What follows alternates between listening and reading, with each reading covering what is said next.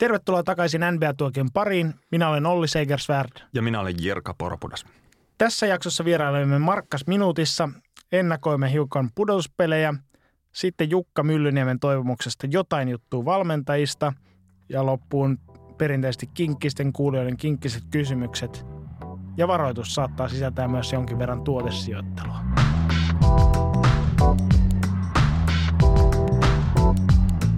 No jos aloitetaan Markkas Minuutin parista ja todetaan, että Lauri Markkasen kausi on ohi varsin positiivisissa merkeissä ja jos Yleä on uskominen, niin Markkanen teki saman kuin Michael Jordan. Joo. Ylen tapauksessa tämä tarkoittaa sitä, että Markkanen teki tulokaskaudellaan Bullsin paidassa tuhat pistettä ja otti viisisataa levypalloa. Tämä on suoritus, johon ovat aiemmin pystyneet Michael Jordan, Elton Brand sekä Dave Greenwood, joka herättää mullakin kysymyksiä, että kuka? Jostain syystä ei otsikkoon päässyt, että Markkanen teki saman kuin Dave Greenwood. Joo, ei. Ja toisaalta otsikko oli myös ehkä vähän yliampuva siinä, että Markkanen ei kuitenkaan voittanut tulokaskaudellaan kuutta mestaruutta, viittä tärkeimmän pelaajan pystiä tai kuutta finaalien M V P:tä tai kahta olympiakultaa. Eikä myöskään sitten päätynyt kalsarimerkki Heinzin mainoskasvoksi, jossa jostain syystä Jordankin esiintyi Hitler-viiksissä erässä, erässä tota, kalsarimainoksessa. Sitä, sitä odotellaan. Kyllä se täytyy sanoa, että kalpealla jätkellä Hitler-viikset on kaikkein vakuuttavimmat. Joo. Eikä, eikä myöskään tainnut Markkasesta tulla tämmöistä maailmankuulua itkumeemiä, ainakaan tulokaskaudella. Toivottavasti ei. Eli vielä jäi vähän saavutettavaa, että pääsee Joo, ehkä, ehkä me tasoon. Paneudutaan tuohon Markkasen tulokaskauteen tarkemmin jossain jaksossa ja vedetään siitä sitten semmoinen ihan niin kuin kattava katsaus. Tehdään näin.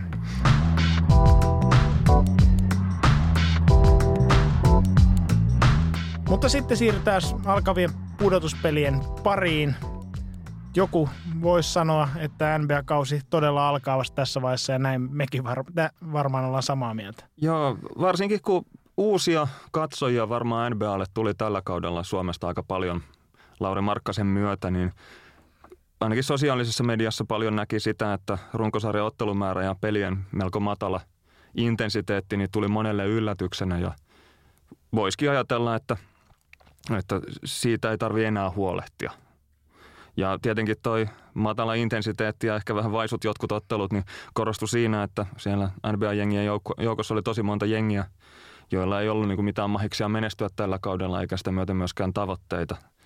Ja nyt niitä joukkueita ei enää mukana ole ja alkaa ikään kuin ne oikeat pelit. Nimenomaan, että tässä vaiheessa enää pelkästään hyviä joukkueita mukana ja ne pelaa keskenään, niin odotettavissa myös hyvää palloa. Ja jos viime vuonna nuo pudotuspelit oli aika, sanotaanko vaisut, niin tänä vuonna ehkä odotettavissa, että heti alkukierrokselta alkaen niin olisi jo kovempia mittelöitä tiedossa. Joo, viime kaudella niin Golden Statein ylivoima vei mielenkiinnon, että Warriors marssi mestaruuteen neljä nolla, neljä nolla, neljä nolla ja neljä yksi. Ekalla kierroksella oli yksi ottelusarja, jossa oli oikeasti niin kuin vähän edes jännitystä. Ja koko pudotuspelin aikana nähtiin kaksi Game seitsemän, eli niin kuin kaksi ottelusarjaa viisitoista meni niin kuin viimeiseen ratkaisevaan otteluun. Luultavasti tänä vuonna tullaan näkemään paljon tiukemmat pelit, ottelusarjat sen takia, että on loukkaantumisia, jotka on sotkenut hyviä joukkueiden kuvioita aiemmasta ja toisaalta sitten runkosarjan lopputilanne on äärimmäisen tiukka ja siellä on hyvin tasavahvoja joukkueita sitten menossa jo ensimmäisellä kierroksella vastakkain. Tässä vaiheessa ehkä on hyvä tähän tämmöinen pieni yleisö huomauttaa, että tota, tämä nauhoitus on sitten keskiviikkona illasta, eli tänään vasta tulevana yönä on sitten viimeinen runkosarjakierros, että ihan selvän näkyy, mekä ei ole tässä vaiheessa, että pystytään varmasti sanomaan, että mitä ensi yönä käy noissa peleissä, mutta Tä, tässä me on oikeastaan maalattu itsemme aivan täydellisesti nurkkaa, eli me nauhoitetaan tota, podcastia sillä tavalla, että me ei tiedetä, ketkä siellä pudotuspeleissä pelaa ja ketä vastaan. Ja sitten kuulijat siinä vaiheessa, kun tätä kuuntelee, niin tietävät sen. Eli tämä on vähän semmoinen tilanne, niin kuin sokea mies kuvailisi norsua tota, näkeville ja löytäisi sieltä pari häntää ja Ja sitten yhden hännän vielä sieltä etupäästäkin. Nä, tällä kielikuvalla on hyvä lähteä liikkeelle.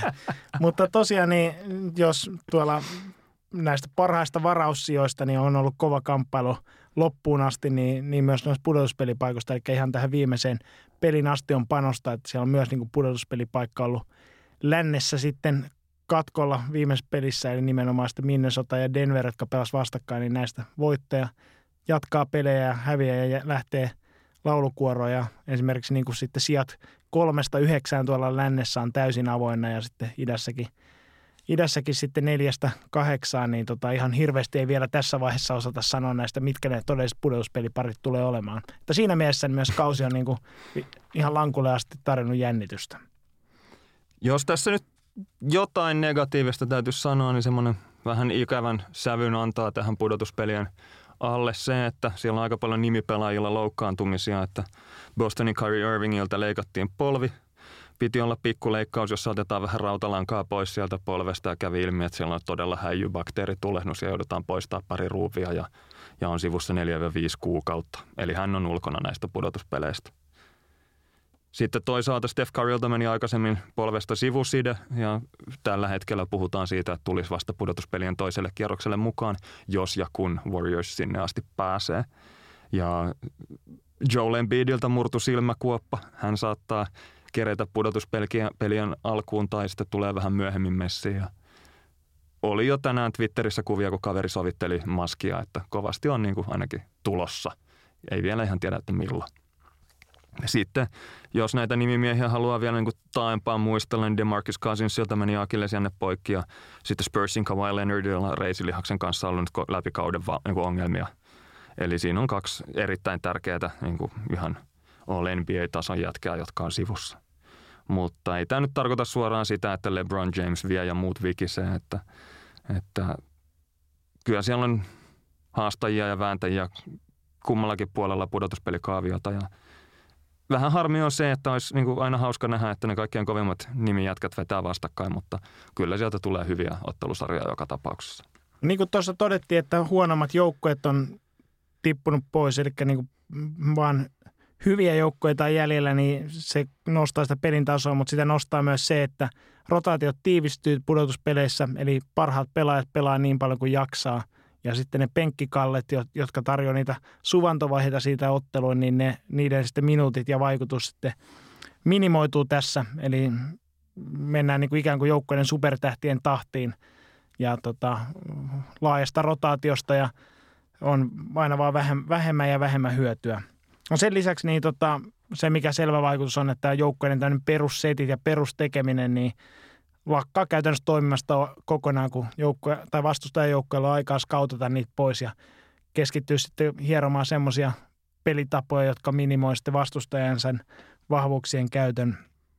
Ja tota, tarkoittaa se, että punnitaan esimerkiksi valmennusjohdon osaamista, että keneltä löytyy sitten niitä uusia temppuja sieltä niksipussista tässä vaiheessa kautta, kun vastustaja on riisunut Riisun ne ykkös- ja kakkosaseen sitten, sitten käsistä.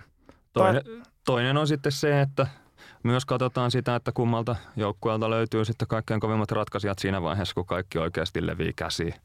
Ja siinä, tässä vaiheessa kautta oikeasti nämä yksi vastaan yksi korin tekijät nousee arvoon arvaamattomaan, että nyt on oikeasti aika lunastella sitten niitä maksimisopimuksia, joita niillä yksi vastaan yksi taidoilla on joskus päässyt allekirjoittelemaan.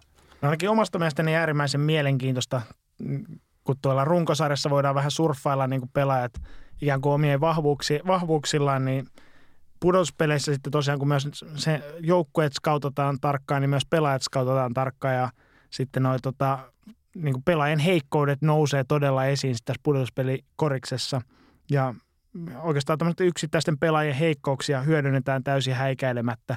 Ja käy usein niin, että pelaajat, jotka sinänsä on ollut runkosarjassakin hyviä pelaajajoukkueille, niin heillä on joku semmoinen vahvuus, jota vastustaja pystyy hyödyntämään, niin heistä olet käytännössä täysin pelikelvottomia sitten. Yksi semmoinen heikkous, mutta joo, joo, juurikin näin. Ja sitten voi olla esimerkiksi sillä, että jollain vaan jalka riitä. Että ei ole tarpeeksi nopea siihen, kun ruvetaan oikeasti pelaamaan ja jää jälkeä ja ei pysy oman jätkänsä edessä. Ja sieltä sitten niin kuin vaan atleettisimmat jätkät loppujen lopuksi jää jäljelle. Joko on fyysisesti heikko tai ei jalka riitä siinä puolustuspäässä, niin se on liian suuri sitten, sitten niin kuin miinus omalle joukkueelle. Ja toinen sitten hyökkäyspäässä, että jos ei pysty heittämään kaukaa, niin sua ei tarvitse puolustaa. Ja se tarkoittaa sitä, että jos se joudut ikään, joukko joutuu aina hyökkäämään niin kuin alivoimalla tota, ylimääräistä apupuolustajaa vastaan, niin tämäkin tarkoittaa, että tämmöistä pelaajaa ei pysty oikein pitää, pitää kentällä. Ja tästä ehkä tämmöinen elävä esimerkki on tuossa viime kaudella Oklahoma Cityssä pelannut Enes Kanter, joka, joka sitten tota, päätyi tähän mannekiiniksi, että T V-kamerat vangitsi sitten, joka on tämä Billy Donovan, joka totesi sitten apuvalmentajalle, että I can't play him, koska jalka ei riittänyt puolustuksessa vastustajan takamiehiä vastaan. Ja sitten semmoinen ihan mielenkiintoinen nyanssi vielä noissa paras seitsemästä ottelusarjoissa on se, että niihin liittyy vanha sanonta, että ottelusarja alkaa vasta sitten, kun joku voittaa vieraissa. Eli tavallaan semmoinen peruspystypaini, jossa haetaan otetta, niin on ne ensimmäiset ottelut, joissa voitetaan kotona. Ja sitten jossain vaiheessa se saattaa kääntyä se juoni joko siihen suuntaan, että ennakkosuosikki hakee vierasvoitoa ja laittaa veitsen kurkulle, tai sitten tämä he, ennakkoa heikompi joukkue niin voittaa vieraissa ja riistää itselleen kotu, kotiedun.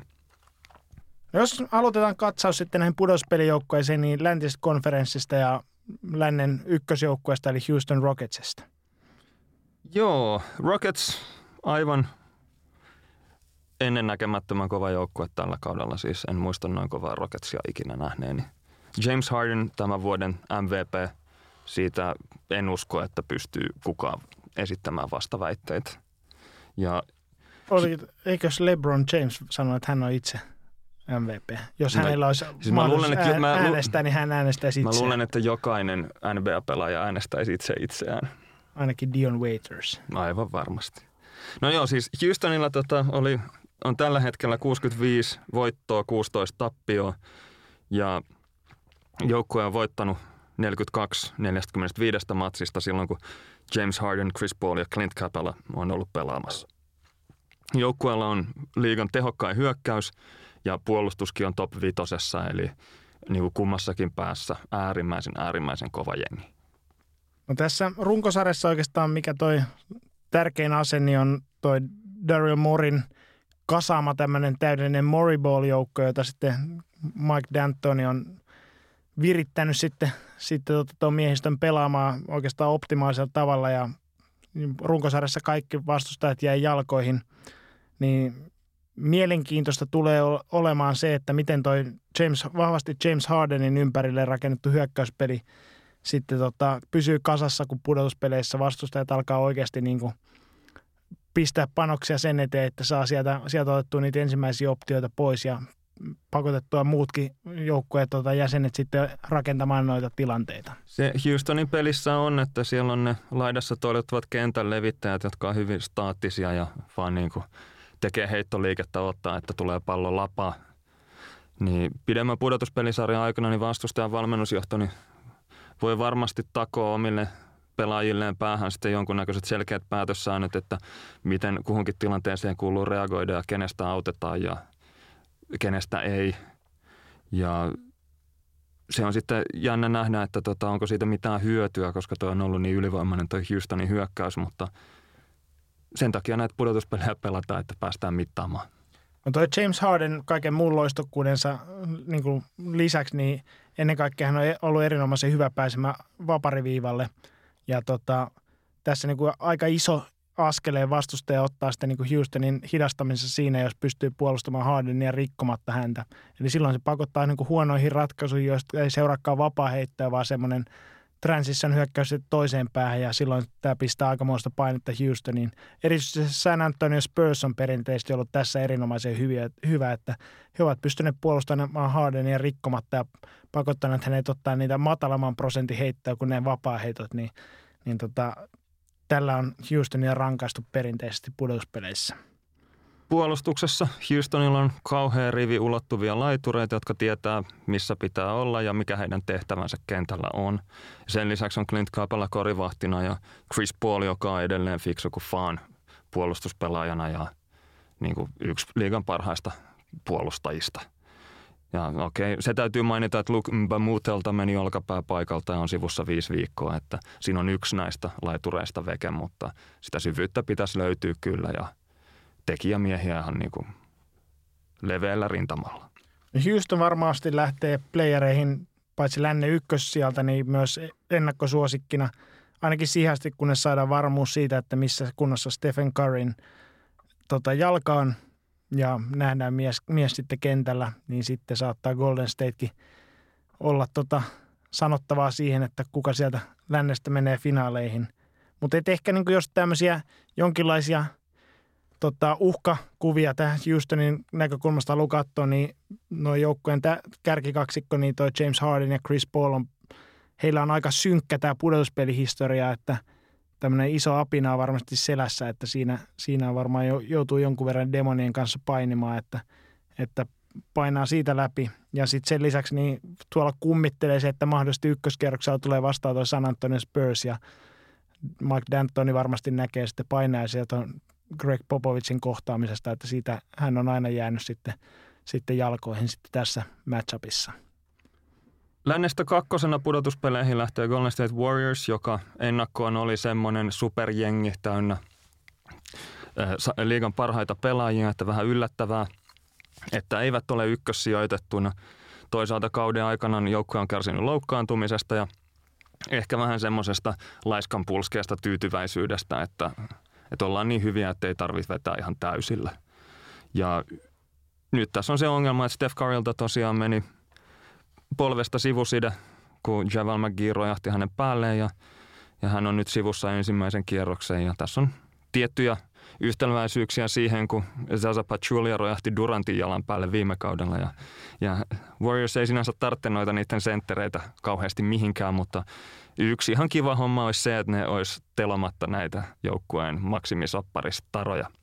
Ehkä tämmöinen pilven kultareunus voi olla siinä, että niin kuin viime kaudella sitten Durant, joka loukkaantumisesta toiputasi pudotuspelien kynnyksellä ja sitten tuli varsin levänneenä ja hyvävoimaisena mukaan, niin tämä saattaa olla, että mikäli Steph Curryn polvi sitten paranee ihan niin kuin täysin terveeksi asti, niin hän on kanssa saanut hyvin vetää huilia tässä, että ainakin, ainakin sitten täysvoimaisena tulee hyppää mukaan tuohon pudotuspeliin. Toi on tuo ikuisuuskysymys siinä, että tullaanko sieltä täysvoimaisena vai ilman touchia, että semmoinen pelituntuma saattaa sitten puuttua. Joka tapauksessa Durantin johdolla niin Warriorsilla ei pitäisi olla ongelmia ekalla kierroksella ja, ja sen jälkeen sitten kun Curry tulee, niin varmaan haastavat sitten Houstonia siitä lännen kärkipaikasta. Joo, että ehkä niin kuin myös Houstonin tapauksessa, mutta erityisesti Warriorsin osalta, niin oikeastaan tässä niin kuin ykköskierroksella ei ole hirveästi mitään muuta kuin hävi, hävittävää, että hirveästi he ei pysty niin kuin todistamaan myöskään mitään tästä kevätkunnostaan.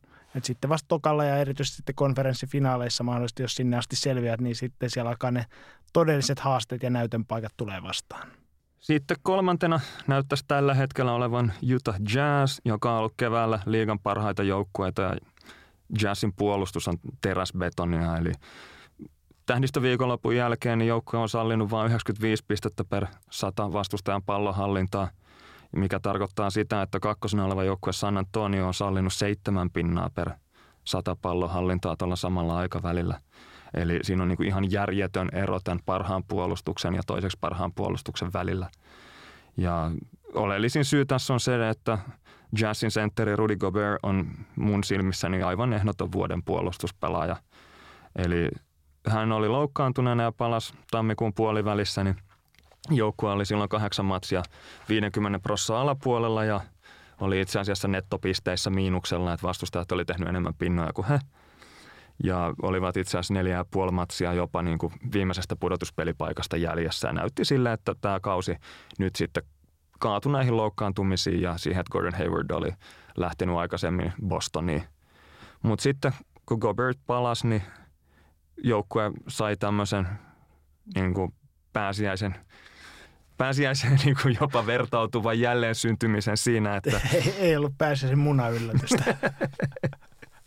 ja, tota, ja Gobertin niin kuin johdolla on niin kuin lyönyt vastustajalle raudat ranteisiin omassa päässään ja sitä kautta sitten pystynyt kääntämään tämän kauden niin kuin voitokkaaksi. Ja jännä nähdä tässä on se, että pudotuspeleissä sitten kun Gobert, joka ei ole jalalla ehkä kaarella kauhean hyvä, niin hänet otetaan sitten niin kuin ehkä vähän tuntuu käänteiseltä, että parasta puolustajaa vastaan hyökätään, mutta ideana on se, että viedään paras puolustaja epämukavuusalueelle ja katsotaan, kun onko se viime kesänä, kun Steph Curry pyöräytti Gobertilta jalat alta sillä tavalla, että niin kuin ei tarvinnut enää kaverin puolustuksesta sen jälkeen kauheasti kylillä puhua. Gobert on nimenomaan, kun on erinomainen tuo apupuolustaja, silloin kun hän saa roikkua siellä korin läheisyydessä, niin hän paikkaa koko muun joukkueen sitten, sitten kaikki ne mahdolliset aukot tai virheet, mitä siellä tapahtuu puolustuspäässä, niin siinähän on niin kuin varsin suvereeni tuossa ollut koko liigan tasolla, mutta tosiaan niin se, että jos hänet pistää yksi vastaan yksi puolustaa kaarella, niin se hänen vaikutuksensa tuohon joukkopuolustukseen minimoituu, niin tätä varmasti tullaan näkemään jatkuvalla syötöllä sitten Utahia vastaan pelatessa. Mutta toinen oikeastaan semmoinen iso kysymysmerkki on, kun sanottiin, että puolustus on ollut teräsbetonia, niin hyökkäyspäässä on sekin on ollut hyvää tällä kaudella, mutta siellä on aika isoja kysymysmerkkejä edessä. Ja ennen kaikkea se, että riittääkö sitten tämmöisessä pudotuspelisarjassa hyökkäyspään tehot, kun vastustajakin puolustaa ja skauttaa sitten niitä yksittäisten pelaajien vahvuuksia pois, niin löytyykö sitten sitä yksilötaitoa sitten siihen korintekoon?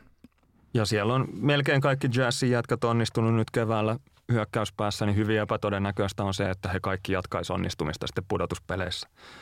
Ja tärkeimpänä onnistujana siellä on tulikuuma tulokas Donovan Mitchell, joka ö, on ollut todella, todella kova hyökkäyspäässä. Siis jopa niin kova, että haastaa joidenkin silmissä Ben Simmonsin vuoden tulokkaan tittelistä, mutta ongelma on sitten se, että kun kaveri on vasta ensimmäisen vuoden pelaaja, niin saattaa toi pudotuspelien tiukka tunnelma ja se, että vastustajat tietääkin, että mitä sä aiot tehdä, niin tulla pienoisena yllätyksenä.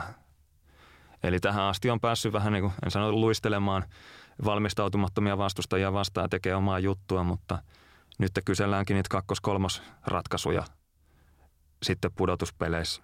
Jos otettaisiin semmoinen niin kuin positiivinen skenaario, että noi vähän niin kuin Utahin niin sanotut ynnä muuta jätkät, jos he jatkaa niin kuin hyviä otteita ja Donovan Mitchell sitten pelaa tämmöistä hurmiokevättä, niin kuin historiassa on nähty aikanaan tämmöisiä tulokkaidenkin kantavan ainakin yhden pudotuspelikierroksen joukkuetta, vaikkapa tämä noin Dwayne Wade Miamiissa, niin tota, yhdistettynä tuohon kovaan puolustukseen, niin se saattaa tarkoittaa Utahille myös tämmöistä varsin pitkää pudotuspelirynnäkköä ja pystyvät sillä niin kuin antaa, aiheuttaa aika paljon harmaita hiuksia jopa sitten täysvoimaiselle Golden Stateille ja Houstonille. Mutta sitten taas niin kuin, mikäli nämä kaikki palaset ei loksaada kohdalleen, niin sitten voi tulla paljon aika vaikeita. No sitten seuraavana lännestä tulee Portland Trail Blazers, jolla on periaatteessa tämmöinen niin kuin hyvin pudotuspeleihin sopiva paketti kasassa. Puolustus on ollut erinomainen tällä kaudella. Hyökkäyspäässä niin tulivoimaan takakentän Dame Lillard ja C J McCollumin johdolla. Sitten etukentältä löytyy hyviä vaihtoehtoja Jusuf Nurkicin, Zach Collinsin muodossa. Ja sitten on tämmöinen leveä laituri-rotaatio, joka pystyy pelaamaan molempiin suuntiin, niin nämä antaa aika hyvät pelimerkit. Iso kysymysmerkki ehkä liittyy Portlandin osalta tuohon puolustuspelaamiseen. Eli aika lailla samalla miehistöllä Portlandin puolustus on ollut edellisillä kausilla niin kuin keskivertoa heikompaa, mutta tällä kaudella se on ollut kyllä tämän liigan parhaimmistoon kuuluvaa. Niin tota, mikäli tämä on kangastus ja se Portlandin housut vedetään kinttuun pudotuspeleissä, niin tota, kesäloma tulee nopeasti, mutta mikäli tämä on todellista kehitystä, niin sitten tuolla materiaalilla voidaan mennä aika pitkällekin. Toisaalta myös sitten saattaa olla mahdollista, että toi Lillardin ja McCollumin takakenttä muodostaa kokonaisuudessaan tuon Portlandin tulivoima ja he hyökkäyspäässä saapuja ollenkaan tuolta roolipelaajilta ja silloinkaan ei tota, pudotuspelikorista pelata hirveän voittavalla tavalla. Seuraavana joukkueena sitten New Orleans Pelicans, joka on DeMarcus Cousinsin akillesvamman jälkeen niin lyönyt kaasun pohjaa ja pelannut koko liigan kovatempoisinta korista. Eli siinä vaiheessa, kun Cousins ja Anthony Davis pelasi siellä yhdessä, niin joukkue oli vähän semmoinen ehkä epätasapainoinen ja kaksi isoa kaveria ei täysin loksahtanut yhteen. Mutta sitten kun Cousinsin loukkaantumisen jälkeen hankkivat Nikola Miroticin sinne, jonka tietty koko ulottuvuus ja erityisesti kaukoheittovoima, niin avasi Anthony Davisille kentän aivan eri tavalla kuin DeMarcus Cousinsin kanssa pelatessa, niin joukkueen pelaamisesta tuli semmoista sulavampaa. Ja tosiaan tämä, että he on sitten niin kuin koettaneet kasvattaa tempoa ja juosta enemmän päästä päähän. Ja sen lisäksi Jrue Holiday on pelannut yllättävän hyvin puolustuspäässä ja Rajon Rondokin on vähän, ei tekisi mieli sanoa, mutta on pelannut hetkellisesti jopa ihan hyvin ja johtanut peliä, jakanut palloa, puolustanut asiallisesti. No sitten tulee taas nämä pudotuspelien haasteet vastaan siinä, että erityisesti kun vastustajatkin tietää, että pelikanssi on aika heikko, viisi vastaan viisi joukkoja tykkää pitää sitä vauhtia kentällä, niin tietysti luonnostaan se, että vastustaja pistää sitten pelin temmon jäihin ja sitten sen kovan temmon pitäminen on aika vaikeaa tässä semmoisessa ottelusarjassa. Sen lisäksi varmaan noiden edellä mainittujen jätkien heikkoudet veistellään kanssa esiin, eli Mirotic ei välttämättä pudotuspelitasolla ole ihan ykköspuolustajia ja toisaalta Holiday ja Rondo on heikkoja heittäjiä. Ja pelkkä Anthony Davis tuskin riittää yhtäkään parempaa joukkuetta vastaan kokonaista pudotuspelisarjaa. Ja vaikka pelaisi joka matsissa täydet, täydet minuutit, niin ei niitä matseja varmaan tule viittää enempää. Ja tässä vaiheessa ei siis tiedä, ketä vastaan ne pelaa, mutta veikkaisin, että se on korkeintaan viisi matsia Pelicansin suihkussa.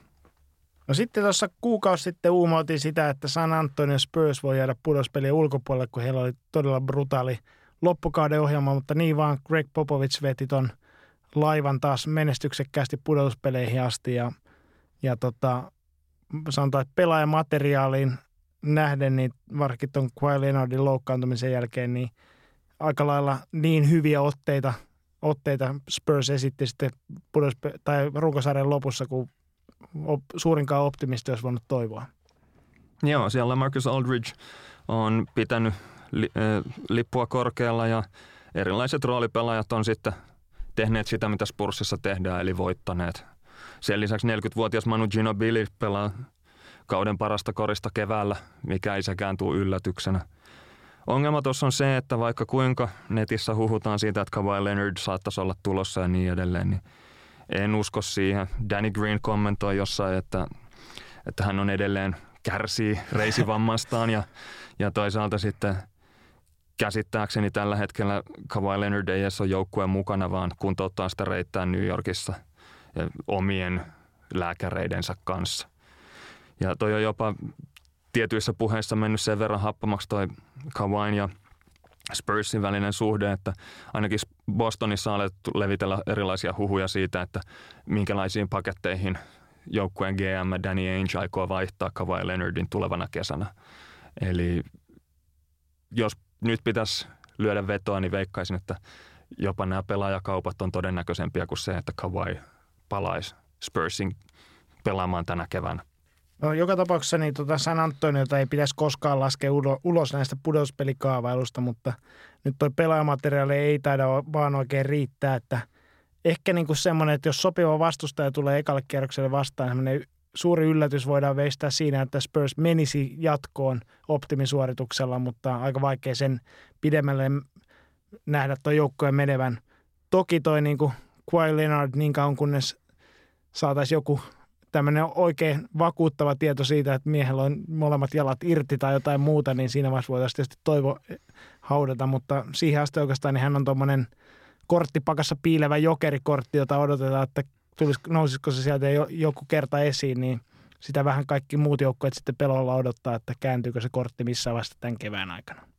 Oklahoma City Thunder sitten puolestaan pelaa playereissa vähän niin kuin upparikastaa rutiköyhää siinä, että Westbrook, Paul George, pudotuspeli Carmelo Anthony ja Steven Adams voi, jos peli loksahtaa kohilleen, niin oikeasti olla kovaa valuuttaa, tai sitten jos se ei loksahda, niin sitten se on ihan täyttä skeidaa se niiden toiminta. Ja Thunder on ollut hyvin epätasainen tällä kaudella, varsinkin sen jälkeen, kun aloitusviisikosta Andre Robertson loukkaantui. Ja jouduttiin vähän etsimään uusia ratkaisuja puolustamiseen. Ja joukkueella on katto hyvin korkealla, eli jos toi Westbrook, George, äh, Carmelo Anthony kolmikko yhtäkkiä löytää toisensa, niin siinä on yksi nimi vahvimpia jengejä, mitä löytyy. Mutta silti usko aika heikossa, koska se ei nyt runkosarjassa ole saanut sitä systeemiä toimimaan. Ja vaikka Carmelo Anthony olisikin kovan pudotuspelaajan maineessa, niin runkosarjassa oli ainakin tosi heikko tällä kaudella. Ja edellisistä playareistakin taitaa olla viisi vuotta jo nyt, että ei ole ihan niin kuin tuoreita näyttöjä siitä, miten nostetaan sitä tasoa playareissa. Erityisen mielenkiintoista on nähdä se, että miten tuo Paul Georgen rooli asettuu pudotuspeleissä. Että hän on jäänyt vähän varjoon tuossa joukkueessa nyt. Ei ole saanut ehkä sitä vastuuta, jota olisi toivonut. Ja oleellista tässä on se, että hän on kesällä vapaa-agentti ja terassikauden päätökset riippuu varmaankin siitä, että kuinka tyytyväinen hän on joukkueen menestykseen ja, ja ennen kaikkea siihen, että kuinka merkittävä hänen oma roolinsa on ollut pudotuspelien aikana. No kuten tuossa aikaisemmin mainittiin, että Minnesota ja Denver selvittää tässä viimeisen kierroksen ottelussa, että kumpi joukkueesta menee pudotuspeleihin ja kumpi lähtee sitten tuonne rantaelämään viettämään, viettämään niin tota, jos lyhyesti katsotaan kumpikin joukkue läpi, että onko heillä sitten mitään mahdollisuuksia tässä pudotuspeleissä, niin Minnes- otetaan Minnesotasta vaikka. Minnesotalla oli tuossa helmikuussa vielä, niin keikkuivat lännen kolmas sijaan tuntumassa ja okei, siinäkin vaiheessa joukkueen starat teki hirveästi duunia ja pelasi paljon minuutteja, mutta joukkue näytti silleen, että on menossa kotiedulla pudotuspeleihin, mutta sitten Jimmy Butler teloi polvensa ja pelaamisen vastuu siirtyi täysin Andrew Wigginsille ja Karl Anthony Townsille ja valitettavasti nämä nuoremmat kaverit ei ihan täysin pystynyt kelluttaa tota jengiä sillä tavalla, että he romahtivat sieltä lännen kolmas sieltä, niin todellakin tähän pudotuspelejä edeltävään elämä- ja kuolemaotteluun Denveria vastaan, joka sitten ratkaisi sen, että kumpi joukkueesta pääsee playereihin. Ja ikävä totuus on se, että jos ei Wiggins ja Towns nyt pystyneet joukkuetta tekemään voittavaksi runkosarjassa, niin se ei ole kauhean todennäköistä, että pudotuspeleissä kun panokset vastus ja paineet kovenee, niin tota, yhtäkkiä siitä taso jotenkin nousisi. Että kyllä tämä niin kuin Jimmy Butlerin näyttöjen varassa tulee olemaan tämä Minnesotan pudotuspelimenestys. Ja ikävä fakta on myös se, että valmentaja Thibodeau on peluttanut nämä kaverit aivan loppuun. Ja en usko, että virta riittää ensimmäistä kierrosta pidemmälle millään, jos ei sinne pääsevät. No sitten Denverin osalta, niin Denver on mikäli pudotuspeleihin sitten tosiaan selviää, niin on aikamoisen tämmöisen viime hetken loppukirin saanut aikaiseksi, että Denver on tässä voittanut kuusi peräkkäistä ottelua sitten tämmöisiä voittavia joukkueita vastaan, eli semmoisia joukkueita, jotka on voittanut enemmän kuin puolet otteluistaan. Ja tämä on jopa ollut semmoinen historian tapahtuma, että tämmöinen kuuden ottelun voittoputki on ensimmäinen koko organisaation historiassa. Ja, ja jos Denver on pudotuspeleissä, he ovat myös voittaneet Minnesotan kauden vikassa pelissään. Aivan. Ja tota, Denver ehkä on niin kuin lännen joukkueesta vähiten tämmöinen luottamusta herättävä pudotuspelijoukkoja, mutta ja heillekin veikkaisin aika nopeaa exittiä sitten, mikäli pudotuspeleihin selviää. Mutta mielenkiintoista tulee olemaan, nä, tulee olemaan se, että miten Nikola Jokic sitten pärjää tuolla pudotuspelikorriksessa. Et hänellä on selvät vahvuudet, mutta on myös aika selvät heikkoudet. Joo, puolustuksessa varmaan Jokicin kimppuun tullaan hyökkäämään aika armotta. Ja sitten taas hyökkäyspäässä niin Jokicin yksi vahvuus on se, että kun hänelle heitetään pallo sinne postiin, niin siellä neljä muuta puolustajaa sitten jäätyy ja hänelle aukeaa tämmöisiä ovelia luovia syöttöpaikkoja.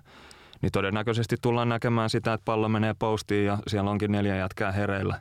Ja niitä ihan ilmaisia koreja ei sitten saadakaan niistä takaovileikkauksista ja niskan takaa syötöistä ja kaiken näköisistä muista hassutuksista aivan samalla tavalla kuin runkosarjassa. No Denver on ton runkonsa osalta vielä aika nuori joukko ja tämä olisi niin kuin tärkeä oppimiskokemus heille, jos ihan menestystä ei ole odotettavissakaan, mutta, mutta uskoisin, että oppimiskokemuskin jää tosiaan varsin lyhyeksi. Jos sitä edes tulee. Jos täytyisi lännestä veikata, että ketkä sieltä nyt finaaleihin sotkee itsensä, niin kyllä se oikeasti on Rockets ja Warriorsin välinen kahden kauppa. Että noi muut on sitten siinä jonkunnäköisiä hidasteita ja töyssyjä, varsinkin jos Steph Curry on kunnossa. No, toki tämä kevät on ollut aika loukkaantumisten sävyttämä, niin ne voisi vielä heilauttaa tuota oikeastaan suuntaan tai toiseen tuota pudotuspeliasetelmaa sitten lännenkin osalta. Koputetaan puuta tässä vaiheessa. Sitten jos siirrytään itäiseen konferenssiin, niin itäisen konferenssin ykkössijoitettu joukkue on Toronto Raptors, joka on pelannut todella, todella, todella kovan runkosarjan. Ja nyt ollaankin sen tärkeimmän kysymyksen äärellä, eli hyytyvätkö Kyle Lowry ja DeMar DeRozan, kuten aina aiemminkin. No tuossa toi Toronton päävalmentaja Dwane Casey on tosiaan, kuten ollaan muutaman kertaan tässä kauden aikana mainittu, niin muutti joukkueen pelikirja ja pelitavan ja ilmeisesti myös kulttuurin sitten tässä tälle kaudelle aikaisempiin nähden, niin tämä on mielenkiintoista nähdä, että pitääkö tämä myös sitten tiukan paikan tulleen vai palataanko sitten tuommoisiin vanhoihin tapoihin, tapoihin, joka ei ole siis ollut pudospeleissä ainakaan menestyksen tae? Voisin kuvitella, että ainakin DeRozan on muuttanut peliään aika paljon esimerkiksi dynaamisemmaksi, että lähtee suoraan syötöstä liikkeelle eikä ensin tuijottele siinä ikuisuutta, niin se on semmoinen piirre, joka tuskin tuossa yhtäkkiä muuttuu takaisin.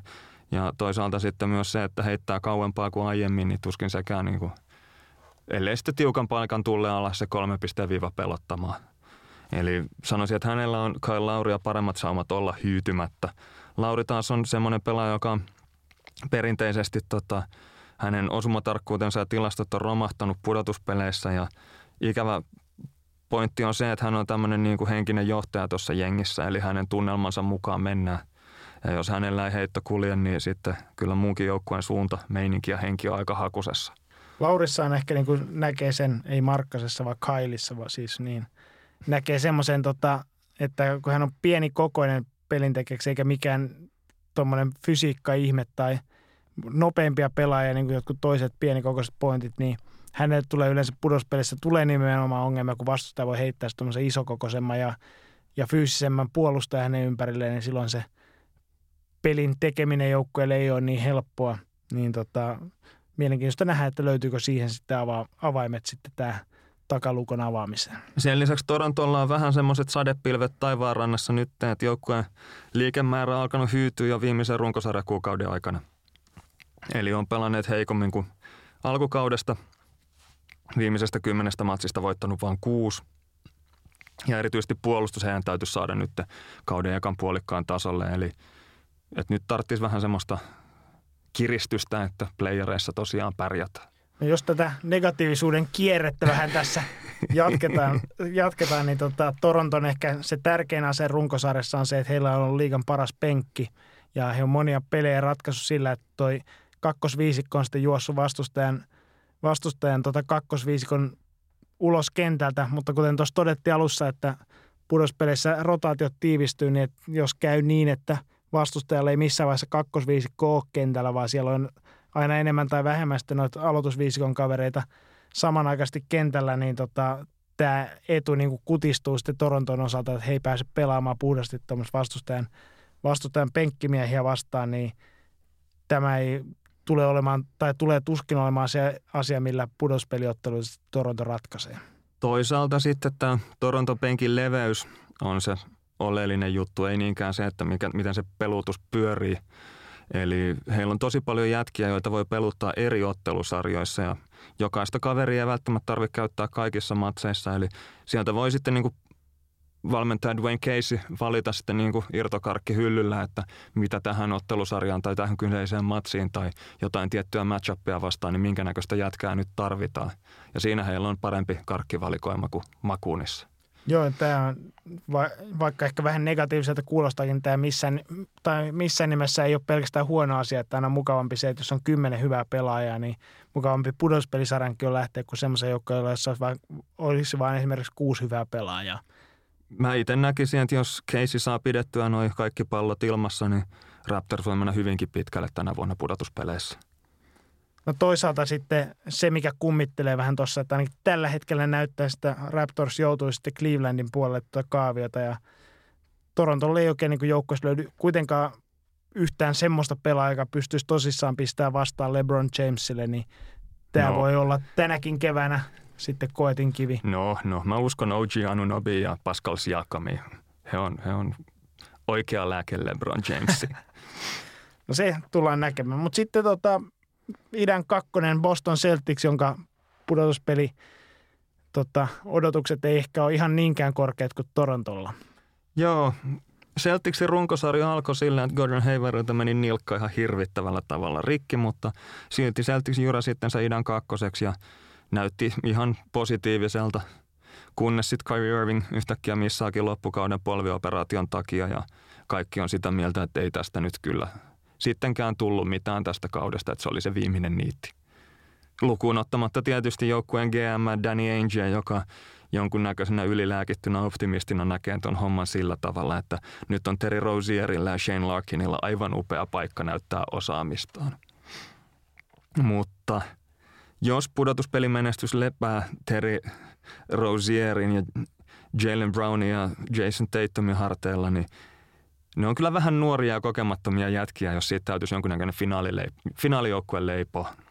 No kyllä toi, tuohon yhdistettynä se, että myös Al Horford, Marcus Smart ja Marcus Morris on kärsineet erinäistä loukkaantumista tässä kauden loppuvaiheessa, niin tuolla on aikamoisilla tilkkutäkki miehistöllä välillä lähdetty noihin otteluihin Bostonin toimesta, että kyllä siinä niin aikamoisia taikatemppoja sitten Brad Stevens saa tehdä, että ton, tuolla, jo, tota joukkuetta hinattaisi sitten konferenssifinaaleja kohti esimerkiksi, niin tota, taitaa olla valitettavasti välivuosi Bostonin osalta ja sitten ensi vuonna en tiedä, pitää lähteä uudestaan. Toi on sellaista irlantilaisten tuuria, että kakkos sieltä lähtee alta vasta aina pudotuspeleihin ja ilman mitään ennakko-odotuksia. Ja nyt on Jason Tatumilla mahdollisuus todistaa, että hän on todellinen N B A-stara ja, ja vaikkei menestys tulisikaan, niin ei sekään todista vielä mitään, koska lähtökohdat on sen verran heikot. Pelkkää voittoa voittoa ja aivan järjettömän hyvää treeniä joukkueen junnuille. Pääsee isolla vastuulla vetää pudotuspeleissä niin kuin Cowboyssa aikana ikää. No sitten seuraava junnujen tota, kehittymisen keskittyvä joukkue, eli Philadelphia seventy-sixers. Jos me oltaisiin oltu kauden alussa myyty neljä euron betsivinkkejä, niin me oltaisiin ehdottomasti sitten siihen hintaan myyty se tota, kehotus lyödä koko rekka sitten Philadelphian underille. Eli voittavat sitten vähemmän otteluita, kun oliko se neljäkymmentäyksi vai mikä heille uumoiltiin sitä kauden alussa. Mutta sen sijaan niin näyttää siltä, että Philly menee kymmenellä voitolla yli tosta ja lähtee sitten pudotuspeleihin joko kolmas tai nelos sieltä, eli kotiedulla. Ja sitten mikäli tuo kolmas sijan saaja on sitten samalla puolella kaaviota kuin Boston, niin oikeastaan jopa tie niin finaaleihin asti on ihan realistinen. Ja Sixersilla on käynnissä nyt tällä hetkellä neljätoista matsin voittoputki ja siitäkin puolet matseista jengi on voittanut ilman Joel Embiidia.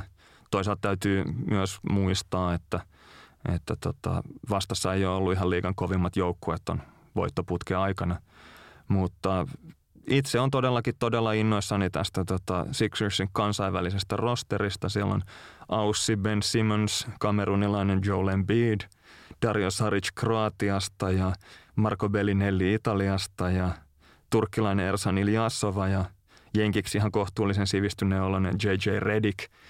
Mä en ymmärrä kyllä, miten voit tuommoisella tatuoinnilla varustettuja miestä pitää kovin sivistyneenä. No kuulostaa mutta ihan fiksulta omassa podcastissaan. Ja sitten on vielä ranskalainen Timothy Lubavu-Cabarro ja turkkilainen Furkan Korkmaz siellä niin kuin penkillä tai siviileissä. Eli, eli kyllä tämä on niin kuin koko maailman joukkueen jenkkejä vastaan mun silmissä. Ja mä aion katsoa tämän vuoden playereita lähinnä Sixersia Toronton kautta. Eli ne on nyt ne hevoset, jo, joita mä ratsastan näissä kisoissa. No niin kuin Joel Embiid mainittiin tuossa, että hän on silmäkuoppa murtunut, murtunut ja operoitu ja on ainakin toistaiseksi sivussa tuolla E S P N:n Adrian Wojnarowski, niin tota, uutisoi jo siitä, että Embiid voisi palata jopa tähän pudospelien alkuun, mutta se tullaan näkemään. Sinänsä noi kasvovammat ehkä kuulostaa pahemmalta, mutta ne yleensä on ollut semmoisia, että ne ei ole hirveästi pelaamista kuitenkaan hau, niin kuin haitannut, että siinä on enemmän ehkä sitä kipukynnys. Jason Terry pelasi aikoinaan, kun samanlainen, tai no okei, okay, murtuman vakavuudesta en tiedä, mutta hänellä silmäkuoppa murtui, niin pelasi matsin loppuun ja sitten vasta pelin jälkeen katsottiin, että minkä takia se naama näyttää niin oudolta. Oleellista Embiidissä on se, että hän on maailmanluokan sentteri, joka tekee tuosta joukkueesta todella paljon paremman ja kysymys kuuluukin, että kuinka monta minuuttia Embiid pystyy pelaamaan per matsi. Et eihän nyt enää millään minuuttirajoituksella ole vetänyt, mutta ei niinku käsittääkseni semmoisia neljänkymmenen minuutin pelejäkään ole pelannut. Ja, ja onko siis niin kuin oikeasti pelikunnossa ihan playereiden alkuun ja, ja sitten niin kuin mun mielestä kaikkein oleellisin kysymys, että kuinka siisti maski tulee olemaan. Ja ainakin tänään Twitterissä poseerasi semmoisessa täysmustassa koko naaman peittävässä maskissa, joka oli, tai semmoisessa niin kuin Batman-maskissa, joka oli aivan mahtavan näköinen. No sitten toinen iso nimi on toki Ben Simmons tuosta Donovan Mitchellin ja Ja sitten Utah Jazzin poskensoitosta niin kuin huolimatta, niin Ben Simmons tulee olemaan, tai on selvästi ollut vuoden tulokas tällä kaudella ja ollut oikeastaan jo heti tulokaskaudella aivan jumalattoman kova pelaaja. Ja jos Markkanen teki Jordanit, niin Simmons tekisi tällä kaudella Oscar Robertsonit. Joo, Simmons on ensimmäinen, korjaan toinen tulokas N B A-historiassa, joka on tulokaskaudella ottanut kuusisataa levypalloa ja kuusisataa assistia. Ja näitä on siis koko N B A-historiassa nyt kaksi näitä jätkiä. Toisin kuin Markkasen ennätyksen tapauksessa niitä tyyppejä oli neljä Bullsin historiassa. Ja Simmonsissa on jotenkin häikäisevää se, miten hän pystyy dominoimaan, vaikka vastustajat antaa aivan loputtomasti hänelle löysää ja yrittää saada hänet heittämään, mutta toisaalta se voi olla myös sen takia, että on tilaa operoida saa katsella kenttää ihan täysin rauhassa ja antaa ne syötöt sitten, kun sieltä niin kuin tilanteet aukeaa ilman, että on käsiä syöttölinjalla ja kauheata painetta. Ja, ja jos ajaa korillekin, niin, niin tota, saa ainakin hyvän alkuvauhdin siihen ennen kuin lähtee sitten Eurostepillä sitä puolustajaa kusettamaan siinä korin läheisyydessä. Mekin tuossa alkukaudesta sitten spekuloitiin sitä, että Simonsilla isommat puutteet on puolustuspäässä, kun pu- yliopistopeleissä hän ei ainakaan osoittanut mitään kiinnostusta sinne, sinne päähän kenttään, mutta on osoittautunut varsin hyväksi puolustuspelaajaksi sillä ulottuvuudella ja fyysisyydellä ja myös niin kuin osoittautunut hyviä puolustuksen, puolustajan vaistoja, niin terveiset vaan sinne Keski-Suomen Juuso Sainiolle, että me otetaan nämä alkukauden sanamme takaisin. Joo, mä, mä itse asiassa on täällä studiossa molemmat kädet ylhäällä virheen merkiksi. Sen lisäksi sitten, jos noita junnuja Sixersista haluaa katsoa, niin myös viime vuoden drafti ykkösvaraus Markel Fultz, Fultz teki paluun kentille. Itse pidin kaikkein tärkeimpänä siinä paluussa sitä, että päätti tällä häntä koko kauden vaivanneella olkapäällä sitten pistää joukkueen parhaan pelaajan naama uusiksi. Eli se oli hänen rikkinäinen olkapäänsä, joka rikkoi sen Embiidin silmäkuopan. Ja vaikea nähdä, että vaikka Fultz on vähän väläytellyt tuossa, niin en usko, että hänellä ihan hirveätä käyttöä pudotuspeleissä tulee olemaan, koska häntä ei voi peluttaa samaan aikaan Ben Simmonsin kanssa, koska heillä kummallakaan ei ole minkäännäköistä kaukoheittouhkaa. Ja sen lisäksi Ben Simmons todennäköisesti tulee pelaamaan melkein koko matsin, niin aika kapeaksi jää se Markel Fultzin minuuttipiirakan siivu siinä vaiheessa. Mä luulen, että Fultzin niin kun sinänsä vaikutus tuohon joukkojen menestykseen ei ole se iso juttu, mitä Sixers-fanit tästä haluaa nähdä, vaan se isoin osia on ollut ehdottomasti se, että hän on pompannut vähän niin kuin takaisin sille odotetulle tasolle pitkän sairausloman jälkeen. On erittäin vaikea niin kuin alkukauden osalta, niin se on varmasti niin kuin positiivinen merkki sitten tulevaisuuden kannalta. Mutta iso kysymys tuossa Sixersin pelissä tulee olemaan se, että tämä pudospelit on niin kuin Joel Embiid ja Ben Simmonsin todellinen tulikaste ja he on niin kuin isoja vastuunkantajia ollut koko kauden tuossa Sixersin pelissä ja perinteisesti tämmöisen nuorten pelaajan varaan rakennettu joukkue ei ole, ei ole ihan vahvimmillaan pudotuspeleissä. Sitten on mielenkiintoista nähdä, että miten Simmons pärjää, kun vastustajan puolustus on oikeasti valmistautunut häntä vastaan. Eli on muitakin ohjeita valmentaja antanut pelaajille kuin se, että antakaa se heittää. Et esimerkiksi saattaa olla, että joku tuleekin yhtäkkiä iholle puolustamaan häntä tai ainakin yrittää ottaa ajoista ajo, niin kuin kulmat kohti korja paremmin ja tehokkaammin pois. Että toivo, toivottavasti siellä vastustajat sitten kokeilee sitä, että otetaan kaverilta tila pois. Että muistelen jälleen kerran legendaarista valmentaja Niko Juntusta, joka joskus antoi Antti Raamin puolustamiseen vinkin, että, että Raami on täysin pysäyttämätön, kun sen antaa ottaa siitä vaparilta vauhtia, kun kaikki aina antaa sille tilaa ja toivoo, että se heittäisi. Ja sen jälkeen, kun Juntunen mulle joskus paljasti ton Nixin, niin sen jälkeen kakkosdivarissa ei Raami enää hirveästi juhlinutkaan, kun ei annettu kaverille tilaa ja vauhtia jyrätä sinne korille sitten siitä puolietäisyydeltä. Toinen myös näitä coach Juntusen huippuhetkiä on taannoin Suomen Cupin ottelussa, kun riisui joen, silloisen Joensuun katajan Turo Sonkajärven aseista sillä, että hänen miehensä puolusti sitten paikkaa korin alla eikä, eikä tota, lähietäisyydelläkään omaa pelaajansa. Niin. Mutta saa nähdä, että mikäli Juntusen tasoinen strategi tulee vastaan Philadelphialle, niin miten Simmonsin pelistä siinä vaiheessa sujuu. Joo. Oleellista lähinnä Sixersissa on se, että he pelasivat myös tosi kovalla tempolla kauden aikana ja se on semmoinen juttu, joka tulee muuttumaan pudotuspeleissä. Ja sen lisäksi he pelasivat kaikkein vähiten, otti ratkaisuja semmoisista yksi vastaan yksi tilanteesta, niin kuin isolationeista. Ja tämä on semmoinen asetelma, jota on vaikea niin kuin yksipuolisesti pitää yllä pudotuspeleissä, että helposti playareissa niin se menee kävelyksi se peli ja sitten toisaalta loppujen lopuksi joku joutuu sitten ratkaisemaan yksi vastaan yksi puolustaja vastaan ilman valmiiksi aseteltua etua. No sitten seuraava joukko idässä Cleveland Cavaliers, joka tämän kauden saippua-opera sai jatkoa tuossa loppukaudessa sillä, että päävalmentaja Tyronn Lue sopi sitten yhdessä Cavsin kanssa astuvansa terveyssyistä syrjään toistaiseksi. Ja tota, missasi yhdeksän matsia, mutta on palannut sitten tonne, tonne tota penkin päähän. Ja vähän tuossa uumoiltiin, kun kauden aikana sitä sa- sanottiin, että Luella oli sitten penkki vähän kuumeni pyllyn alla, niin olisiko tämä tämmöinen yhdessä sovittu sapatti, niin on tarkoittanut käytännössä sitten potkuja, mutta tota, ilmeisesti tästä ei ollut kysy kuitenkaan, vaan tosiaan jatkaa Cavsin peräsimessä. Ja nämä terveydelliset vaikeudet oli tosiaan ihan todellisia, että siitä ei ole, siitä ei ole mitään kysymystä. Clevelandin puolustus on ollut ihan täyttä kuraa koko kauden ja se oli huonoa ennen kuin tehtiin isoja kauppoja siirtoikkunan aikoihin ja, tai siirtoikkunan sulkeutumisen aikoihin ja se on ollut ihan kuraa sen jälkeenkin. Ja jos tykkää syllogismeista, niin voi sanoa, että puolustus voittaa mestaruuksia ja Cavsillä ei ole puolustusta, joten Cavs ei voita mestaruutta. Ja joka vuoti sen tapansa, niin toi Tyronn Lue on vannonut siitä, että kun puolustuspeli koittaa, niin sitten aloitetaan puolustamaan, mutta sitä tullaan näkemään. Mutta samalla lailla kuin toi puolustukselle ei tapahtunut mitään siirtoikkunan aikana, niin samalla lailla niin kuin hyökkäykseen piti tulla lisää aseita noiden isojen pelakauppojen myötä, mutta ei oikeastaan tullut. Joo, Cavaliers on täysin LeBron Jamesin varassa ja kaveri on kolmekymmentäkolmevuotias ja pelaa yhtä parhaista pätkistä urallaan ja myös johtaa liigaa minuuteissa, eli on niin kuin hyvällä kovalla kuormituksella ollut. Ja jännä nähdä, että miten yhden kaverin varassa oleva jengi, kuinka pitkälle se pystyy pudotuspeleissä ryskäämään. Tämä, jos kuulostaa negatiiviselta, niin täytyy nyt se todeta, että asiat voisi olla aika paljon huonomminkin kuin se, että sun koko peli on LeBron Jamesin varassa. Joo, vaikea sääliä sellaista jengiä.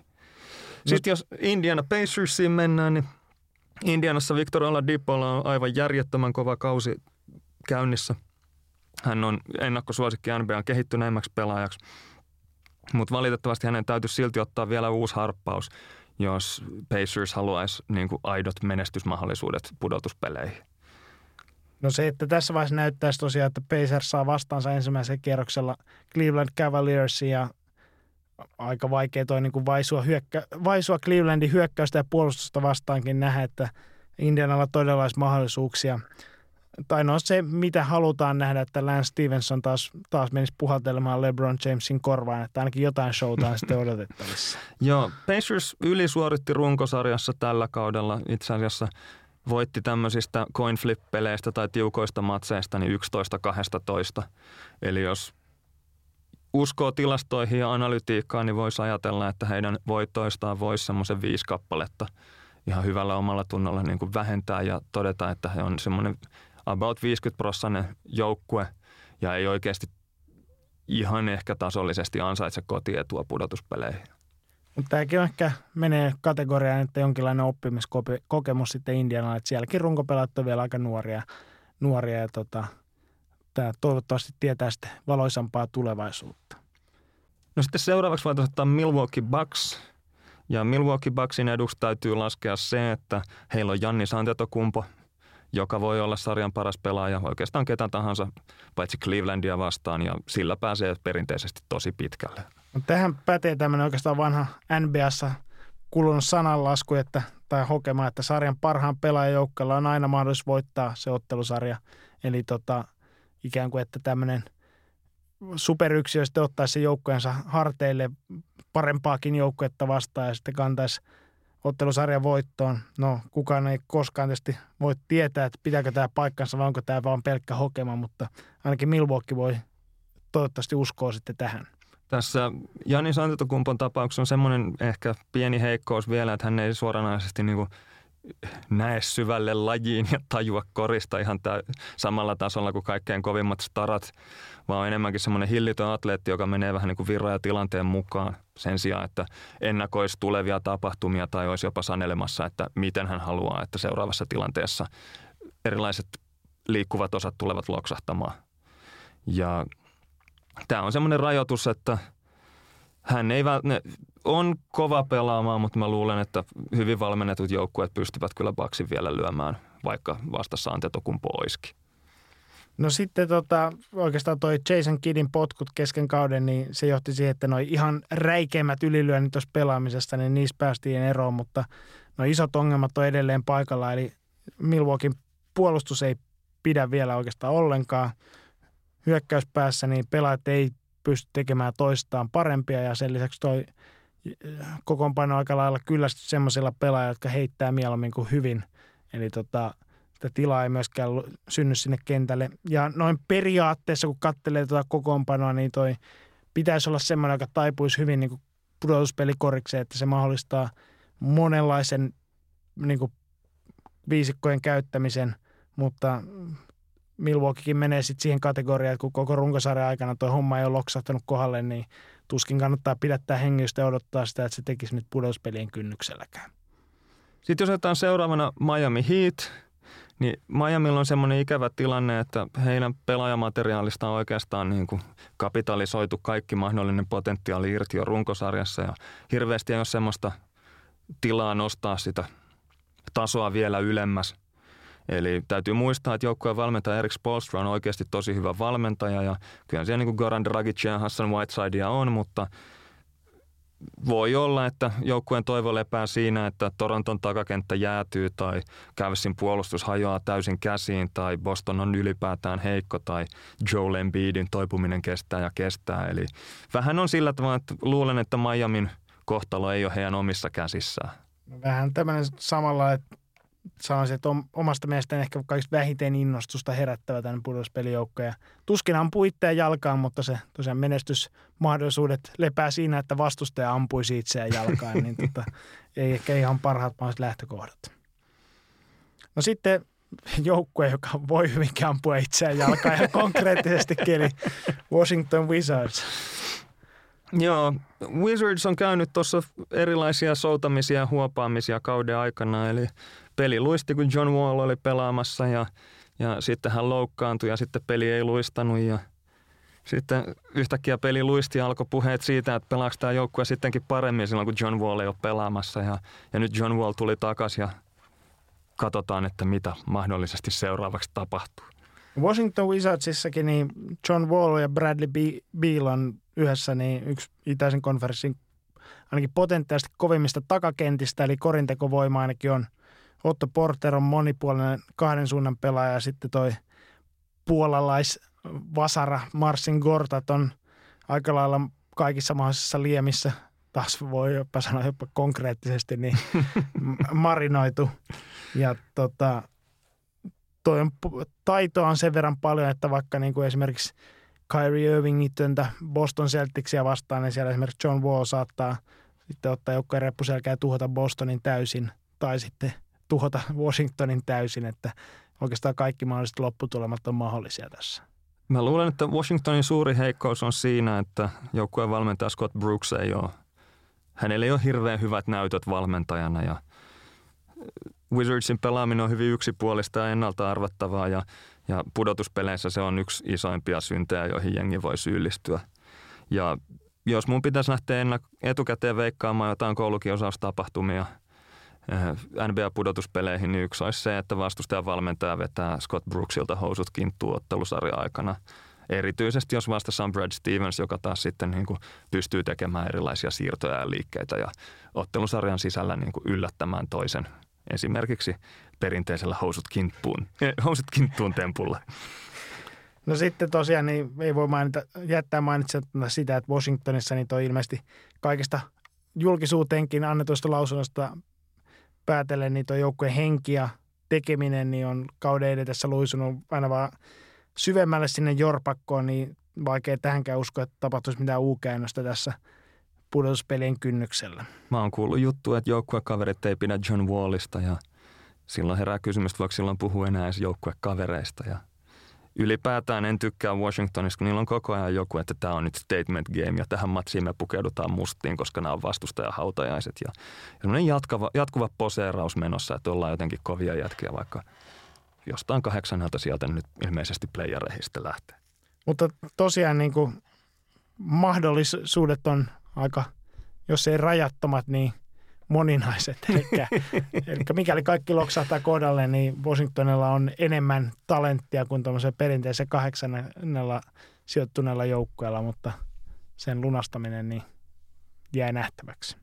Sitten jos täytyisi veikata, että ketä idästä menee finaaleihin, niin kolme joukkuetta taitaa olla yli muiden, eli Toronto Raptors, Cleveland Cavaliers ja Philadelphia seventy-sixers, mutta jos noista täytyisi vanhojen meriittien perusteella joku valita, niin kyllä se LeBron James on, joka sinne finaaleihin ryskää sitten. ellei sitten joku muu joukkue. Tämä on erittäin hyvää. Lyökää vetoa näiden vinkkien mukaan.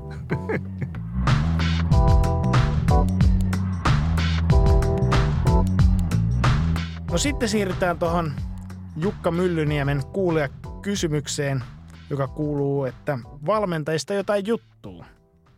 Mitä N B A-coachit on miehiään, mitkä ovat pää- ja apuvalmentajan roolit, onko pelifilosofioissa suuria eroja ja minkälaiset valmentajat on kuuminta hottia juuri nyt? No lähestytään tätä melko monipolvista kysymystä sillä tavalla, että jaotellaan nyt alkuun valmentajia niiden taustojen mukaan ja mainitaan tärkeimpiä nimeltä ja toivottavasti tullaan sivunneeksi nuo muutkin kysymykset siinä matkan varrella. No yksi tämmöinen selkeä ryhmä valmentajajoukossa on entiset huippupelaajat ja kun sanotaan huippupelaajia, sen tarkoittaa tässä entisiä N B A-pelaajia. Varmaan kaikki on jossain, jo, jollain tasolla pelannut kuitenkin esimerkiksi yliopistossa korista, mutta, mutta tota, moni on semmoinen, joka on suoraan N B A-pelaajauralta sit siirtynyt, siirtynyt valmennushommiin ja usein nämä on takamiehiä. Tai, po, tai point... pelintekijöitä muuten. Juuri näin ja tota, korkeintaan sitten jonkinlaisia kakkospaikan kombogardeja tai niin edespäin. Löy- yle- yleisesti ei ole myöskään ehkä ihan niitä kaikkein kirkkaimpia tähtiä. Että on niinku, mitä noita on Steve Kerr, Tyronn Lue, Doc Rivers, Scott Brooks, Fred Hoiberg, Nate McMillan, Jeff Hornacek ja Luke Walton. Eli ei noi kuitenkaan mitään staroja kukaan ole aikoinaan ollut. Et jos staroja täytyisi mainita, niin Jason Kidd oli Milwaukeein päävalmentaja, kunnes sai potkut. Eli ei ollut sitten ihan yhtä hyvä valmentamaan kuin nämä kaverit, jotka eivät taas puolestaan olleet aivan yhtä hyviä pelaamaan aikoinaan kuin hän oli. Patrick Ewing, joka sitten siirtyi tuohon valmennuspuolelle pelaajuransa päättyyn, niin hän on sitten pillittänyt siitä, että isoja miehiä syrjitään sitten valmentajamarkkinoiden pienten kustannuksella ja oikeastaan niin kuin esimerkkejä tämmöistä menestyneemmistä isoista entistä pelaajista on tota Kevin McHale, joka on tehnyt hyvän uran ja tota Bill Russell, joka oli parempi toki pelaajavalmentajana kuin puhtaasti valmentajana, mutta oli toki, tai voitti mestaruuksia ihan valmentajanakin sitten, ainakin sama aikaa kuin pelailikin vielä. No sitten tässä me unohdettiin ehkä yksi kaikista kirkkaimmista nimistä, tietysti Phil Jackson. Totta. Hänkin, hänkin oli aikoinaan iso jätkä kyllä. Joo. Mutta sitten tämmöinen pelaajatausta ei ole missään nimessä välttämättömyys N B A-valmentajalle, eli legendaarinen italialainen futisvalmentaja Arrigo Sacchi on sanonut, että hän ei ole koskaan ajatellut, että jokkeen olisi täytynyt olla ensin hevonen, voidakseen ratsastaa hevosella. Ja tässä voisi ehkä nähdä semmoista pientä trendiä, että aiemmin suurempi osa valmentajista oli entisiä N B A-pelaajia. Ja mulla ei nyt ole mitään tyhjentävää tilastoa tästä heittää, mutta katsoin vuosituhannen vaihteesta, että mitä pelaaja, äh, Korean valmentajavaihdoksia oli tapahtunut kauden kaksituhattayksi kaksituhattakaksi yhteydessä ja silloin palkattiin yhdeksän uutta valmentajaa. Nämä kaikki on semmoisia, että heillä oli aiempi N B A-ura pelaajana. Eli ainakin ennen vanhaa niin arvostettiin näitä, tai helposti pääsi sillä tavalla, että kun oma ura loppui, niin istui muutaman kauden apuvalmentajana ja hyppäsi sitten päävalmentajan puikkoihin. Ja se ei ole ehkä ihan yhtä yleistä nykyään. Ja tämmöinen tutkittu juttu on se, että... tai yleisesti pidetään totena, että N B A-tähdistä tulee huonoja yliopistovalmentajia ja jotkut on joskus jopa esittänyt kysymyksen, että onko pelaajataustasta jopa haittaa valmentamisessa. Tämä ehkä voi olla tämmöinen puhdas matemaattinen otos harha tässä, että tota, mä sanoisin, että yleisesti ottaen niin entisistä N B A-pelaajista tulee parempia valmentajia keskimäärin kuin semmoisista pelaajista keski, tai semmoisista henkilöistä keskimäärin, jotka eivät ole entisiä N B A-pelaajia. Että tota, toki vaikuttaa varmasti se, että tuommoisella näyttävällä pelaajauralla niin saa sen näytön paikan helpommin valmentajana. Silloin myös tulee niitä näyttäviä epäonnistumisia, kun taas sitten, jos ei pelaaja taustaa, niin joutuu aika paljon sitten enemmän häärimään siellä ruohonjuuritasolla ja voi olla, että koskaan ei saa tämmöistä näytön paikkaakaan sitten näkyvässä roolissa vaikka N B A-joukkueen päävalmentajana, niin se, tämä varmasti vaikuttaa siihen, että minkä takia näyttää sitten, että nämä N B A-pelaajat epäonnistuu useammin. Toisaalta sitten itse tekeminen ja toiselle opettaminen on kaksi ihan eri asiaa, että toista ei voi opettaa sanomalla, että toihan nyt menee ihan fiiliksellä. Ja superlahjakkaan pelaaja voi olla vaikea nähdä niin kuin peliä vähemmän lahjakkaiden pelaajien vinkkelistä. Et sitten ihmetellään, että miksi Hitos sanoi, ei tajua näin simppeliä juttua, kun hän tämä on itselleni aivan itsestään selvää. Ja toisaalta äärimmäisen motivoituneille tähtipelaajille voi olla myös shokki, että pelaaja joutuu jollakin tavoin niin kuin motivoimaan siihen, että hei jatkat, harjoitellaanpa aamusta iltaan ja otetaan tämä homma ihan tuhannen tosissaan. Toisaalta sitten siinä on tämmöinen puoli, että valmentajien täytyy koko ajan niin kuin pyrkiä siihen, että he uudistaa omaa niksipussiaan ja kehittää uusia ratkaisuja ja vie eteenpäin sitä omaa valmentamistaan, kun taas pelaajat helposti lähestyy sitä omaa pelaamistaan sillä tavalla, että tekee sitä omaa juttua ja keskittyy olemaan siinä omassa hommassaan paras mahdollinen pelaaja. Ja ei niinkään ehkä yritä sitten niin kuin uudelleen keksiä itseään joka toinen vuosi sillä tavalla, että muutunpa nyt yhtäkkiä sisäpelaajasta kolmen pisteen heittäjäksi. Tai no okei, sitä porukkaa on nyt vissiin viime aikoina yrittänyt N B A:ssa tehdä, mutta... No sitten yksi tämmöinen merkittävä haaste, joka niin kuin pelaajapuolelta valmentajaksi siirtyvällä on se, että niin kuin tämä valmennus tietoisuus, mikä pelaaja on kerännyt sitten hänen pelaajan uransa aikana niin kuin niiltä omilta valmentajiltaan, niin se on siinä vaiheessa, kun hän, hän sitten pukee sen puvun päälle ja hyppää sen penkin päähän, niin siinä vaiheessa se on automaattisesti niin kuin, tai auttamatta vanhentunutta se tietous, koska se on tosiaan niin kuin menne, menneiltä vuosilta tullut, kun valmentajat yle, yleisesti ottaen joutuu, joutuu itseään niin kuin pitämään siinä sivistyksen aallonharjalla, niin tämä vaatisi tämmöiset entiset pelaajat aika kovaa työtä ja nöyryyttä sitten hinata itsensä näiden tietojen osalta sitten sinne, sinne tota ihan modernimpaan kärkeen. No tästä niin kuin voitaisiin tämmöisiä, ei N B A-tasolta, mutta kotimaista koriksista ainakin nostaa hyviä, hyvinä esimerkkinä esimerkiksi Tuomas Iisalo ja Ville Tuominen, jotka on entisiä huippupelaajia ja sitten hyvinkin tämmöisiä tunnollisia koripallon opiskelijoita ja surffaa varmaan tässä kotimaisen koriksen kehityksen aallonharjalla sitten sillä lailla. Ja erottuvat muista valmentajista myös siinä, että kuulemma kuuntelee tätä podcastia. Että sen takia heitä name-droppaillaan täällä. Terveisiä sitten sinne Nokia ja Joensuun väliselle bussimatkalle ja, ja Saksan maille. Joo, sitten se, seuraava tämmöinen isompi ryhmä N B A-valmentajia, niin on nämä pitkän linjan apuvalmentajat, jotka on tehneet sen duunin, istuneet apuvalmentajina pitkän aikaa ja maksaneet tämän, tota, mikä sen jutun nimi? Oppirahat. Oppirahat maksaneet siinä. Että näitä tämmöisiä kavereita löytyy itse asiassa kuusitoista kappaletta, eli yli puolet N B A-valmentajista on tämmöisellä taustalla ja saattaa olla pelkkää perstuntumaa, mutta mulla on semmoinen fiilis, että N B A:ssa valmentaa nykyään enemmän tämmöisessä pitkässä opissa olleita valmentajia kuin aiemmin ja joku voisi nähdä jonkunnäköisen syy-seuraussuhteen tai korrelaation siinä, että peli on N B A:ssa nykyään parempaa kuin ennen vanhaan, kun aiemmin saattoi olla, että valmentajiksi siirryttiin sillä tavalla, että kaksi vuotta istuttiin apuvalmentajana oman uran jälkeen ja sitten ruvettiinkin valmentamaan omaa jengiä omaan suuntaan. No se, että toisaalta tämä, vaikka näitä entisiä apuvalmentajia on paljon tuolla, tuolla tota, N B A:ssa, niin monet on sitten niin kuin, ei välttämättä ihan ensimmäisessä pestissään, koska tosiasia on se, että näitä päävalmentajapaikkoja tarjotaan niin kuin aika herkästi semmos, tai ensisijaisesti semmoisille valmentajille, joilla on jo kokemusta päävalmentajan pallelta, jos ei N B A:sta, niin jostain alemmalta tasolta sitten, vaikkapa kehitysliigasta, niin tota, mutta tämä on ihan luonteva asia oikeastaan sillä, sillä sen, tai siitäkin syystä, että toi päävalmentaminen on myös taito siinä missä tahansa muukin, että sitäkin opitaan vaan tekemällä. Eli jos ei ole koskaan siinä toiminut, niin harvaan siinä heti suorilta käsin hyvä. Niin, mutta toisaalta se, että siinäkin hyvää ta- kokemusta voi kerätä useammaltakin tasolta kuin välttämättä suoraan sieltä huipputasolta. Sitten semmoinen ihan oleellinen pointti on se, että apuvalmentajien todellisesta kontribuutiosta on ulkopuolisten vaikea esittää tarkkoja arvioita. Eli vaikka olisikin ollut joukkueessa vastuussa siitä, että mitä joukkue puolustaa ja joukkue olisi puolustanut hyvin, niin silti se on vähän epäselvää sitten, että kuinka suuri on ollut tämän kyseisen apuvalmentajan kontribuutio ja kuinka paljon on tullut esimerkiksi sanelua sitten päävalmentajalta.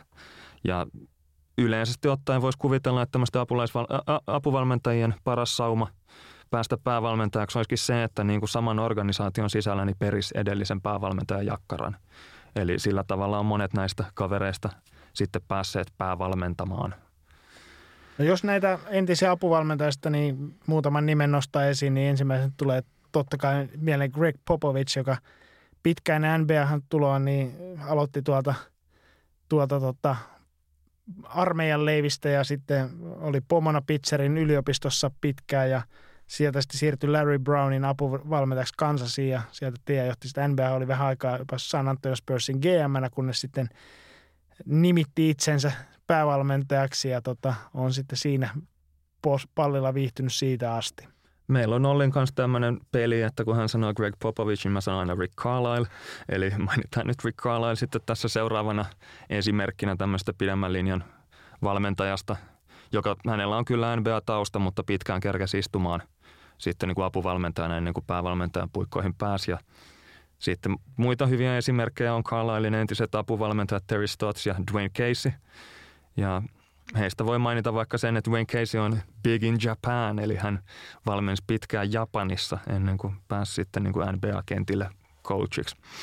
Ja sitten vielä yksi nimi ehdottomasti tulee mieleen on Miamin Eric Spoelstra, joka kaksitoista vuotta toimi Miamissa sitten apuvalmentaja ennen kuin saisi näytön paikan päävalmentajana. Toimin semmoisten nimien alla, kuten Pat Riley ja Stan Van Gundy, niin sieltä on mennyt aikamoista oppia. Ilmeisesti on lähtenyt ihan niin kuin sieltä videohuoneen periltä liikkeelle, eli siellä aloitti. Vähitellen ja, hivutautunut. Ja tota, ravintoketjussa edennyt sitten, sitten päävalmentajan paikalle asti. Semmoinen jännä sattuma tässä, että nämä viisi äsken mainittua valmentajaa on itse asiassa N B A:n tällä hetkellä pitkäpestisimmät coachit, eli pisimpään samalla jakkaralla istuneet jätkät. Eli Popovich aloitti vuonna yhdeksänkymmentäkuusi Spursin ruorissa ja Spoelstra kaksituhattakahdeksan Miamissa, niin kuin myös Carlisle Dallasissa ja sitten Stotts ja Casey kaksituhattayksitoista kaksituhattakaksitoista aloittivat omat päävalmentajapestinsä ja muita tämmöisiä pidemmän linjan valmentajia, joita ehkä halutaan luetella, niin voisi ehkä olla Stan Van Gundy ja Tom Thibodeau, ei noin muut on niin merkittäviä vielä toistaiseksi. Ja yksi sitten tausta, mistä itse asiassa on yllättävän vähän valmentaja tällä hetkellä N B A:ssa, niin on se, että entisiä yliopistovalmentajia, joita on kokonaan kaksi kappaletta, Bostonin Brad Stevens ja Oklahoma Cityn Billy Donovan. Ja tuossa aikaisemmin, tässä kaksituhattaluvun aikana, niin tuolta tota, on siirtynyt yliopistosta aika paljon enemmänkin valmentajia tota, N B A:han, mutta urat on jäänyt aika lyhyeksi ja ovat sitten, sitten pääosin palanneet takaisin sitten yliopistosarjoihin. Niin tähän on oikeastaan ihan selkeitä syytäkin siinä, että noin kaikista menestyneimmät yliopistovalmentajat, niin heidän vahvuutensa on semmoisia, jotka ei välttämättä siirry niin selkeästi N B A-valmentajaksi. Eli niin kuin tiedetään, niin yliopistossa tärkeintä on se, että pystyy rekrytoimaan hyviä pelaajia sinne yliopistoon. Niin tämmöinen sosiaalinen lahjakkuus, joka siinä rekrytointihommissa hommissa, tota, tarvitaan, niin se ei ole semmoinen, mistä on juurikaan hyötyistä N B A:ssa. Ja taas vastaavasti yliopistossa, mikä löyt hyvä rekrytoija, niin sun ei tarvitse olla niin hyvä laji opettaja tai val- otteluvalmentaja, koska sulla on paremmat pelaajat kuin vastustajilla. Niin nämä useinkin tarkoittaa sitä, että hyvä yliopistovalmentaja ei ole välttämättä hyvä N B A-valmentaja. Sitten tämmöinen oma osa joukkonsa päävalmentajien joukossa on nämä euroop- eurooppalaistaustaiset päävalmentajat, joita N B A:ssa tällä hetkellä on vain yksi kappale, eli Mike D'Antoni, joka pelasi tosiaan N B A:ssa ja A B A:ssa seitsemänkymmentäluvulla, mutta sitten teki todella pitkän uran Italiassa ja oli Italian Hall of Fame-tason tämmöinen legenda, joka tunnettiin Italiassa nimellä Il Baffo, eli viiksi. Ja toinen hyvä esimerkki tämmöisistä Euroopassa kannuksensa ansainneista valmentajista on David Blatt, joka valmensi Cleveland Cavaliersia, kunnes sai potkut. Ja hän on taas sitten tehnyt pitkän uran Israelissa, vaikka hänkin on siis jenkkisyn alun perin. Ja se on mielenkiintoista, että näitä eurooppalais, niin kuin aidosti eurooppalaisia N B A-valmentajia, niin heidän esimarssia on odoteltu tässä nyt. Ainakin viisi vuotta on ollut puhetta, että koska tulee se ensimmäinen niin kuin aidosti eurooppalaissyntyinen päävalmentaja, mutta vielä on antanut odottaa itseään, että siellä on italialaislegenda Ettore Messina on Spursin assistant coachina ollut todella pitkään ja odottaa kieli pitkällä sopivaa päävalmennussaumaa. Ja toisaalta sitten Slovenian maajoukkueen päävalmentajana Euroopan mestaruuden voittanut Igor Kokoškov on tällä hetkellä Jazzin apuvalmentajana. Hän on kerennyt kiertää N B A:ta jo Clippersin, Sunsin, Cavaliersin ja Orlandon vaihtopenkillä apuvalmentajana. Sitten jos vielä katsotaan yhtä tämmöistä porukkaa, valmentajia, niin on nämä San Antonio Spursin kasvatit, joissa ajatuksena on se, että yritetään ikään kuin varastaa tämä Spursin kulttuuri omaan seuraan sillä, että salametsästetään niitä tyyppejä, jotka siellä Spursin joukkueessa vaikuttaa. Ja oleellista on se, että näitä Spurs-taustaisia valmentajia on N B A saman verran kuin yliopistovalmentajia ja eurooppalaistaustaisia valmentajia yhteensä. Eli huikeat kolme kappaletta. Huikeat kolme kappaletta. Mike Budenholzer, Brett Brown ja Joe Prunty, joka tämmöisenä pikkuknoppina on mainittava. Hän on myös Luke Waltonin lukiovalmentaja ollut aikoinaan.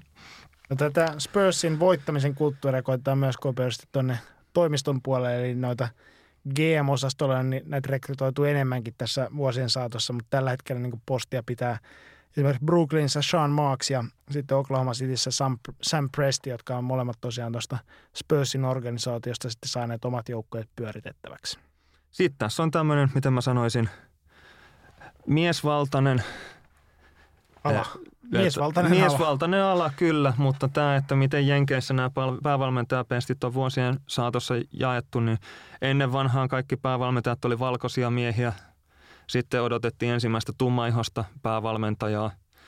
Sen jälkeen sitten tota, nyt odotellaan, että koska tulisi tämmöinen niin kuin eurooppalainen päävalmentaja. Ja sitten seuraava luonnollinen kehityskulku olisi sitten se, että kuka on ensimmäinen naispuolinen N B A-päävalmentaja.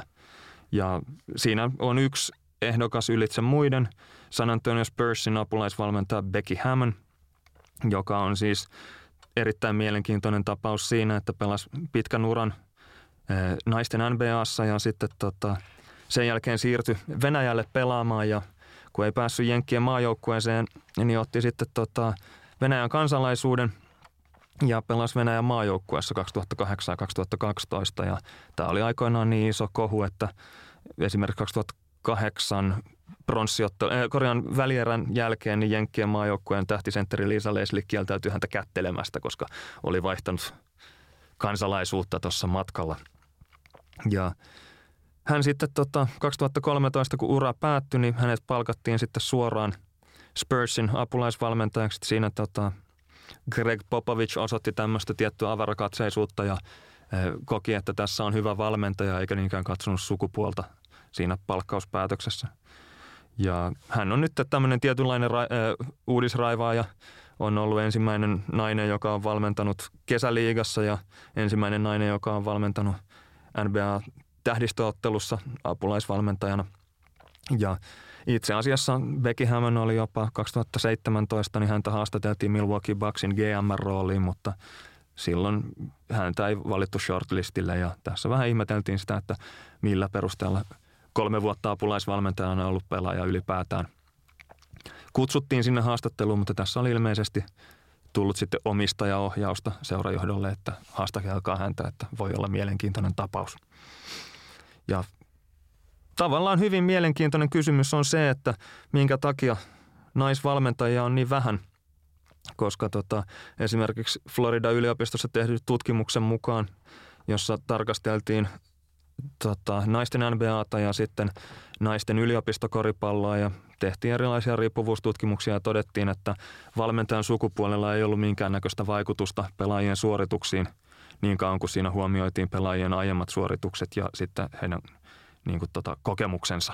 Niin sen jälkeen ei pystynyt enää millään selittämään tai sukupuoli ei ollut enää mitenkään merkitsevä selittäjä siinä, että miten ne pelaajat. Valmentajan sukupuoli ei ollut enää mitenkään se merkitsevä tekijä siinä, että kuinka hyvin ne pelaajat sitten loppujen lopuksi pelasi.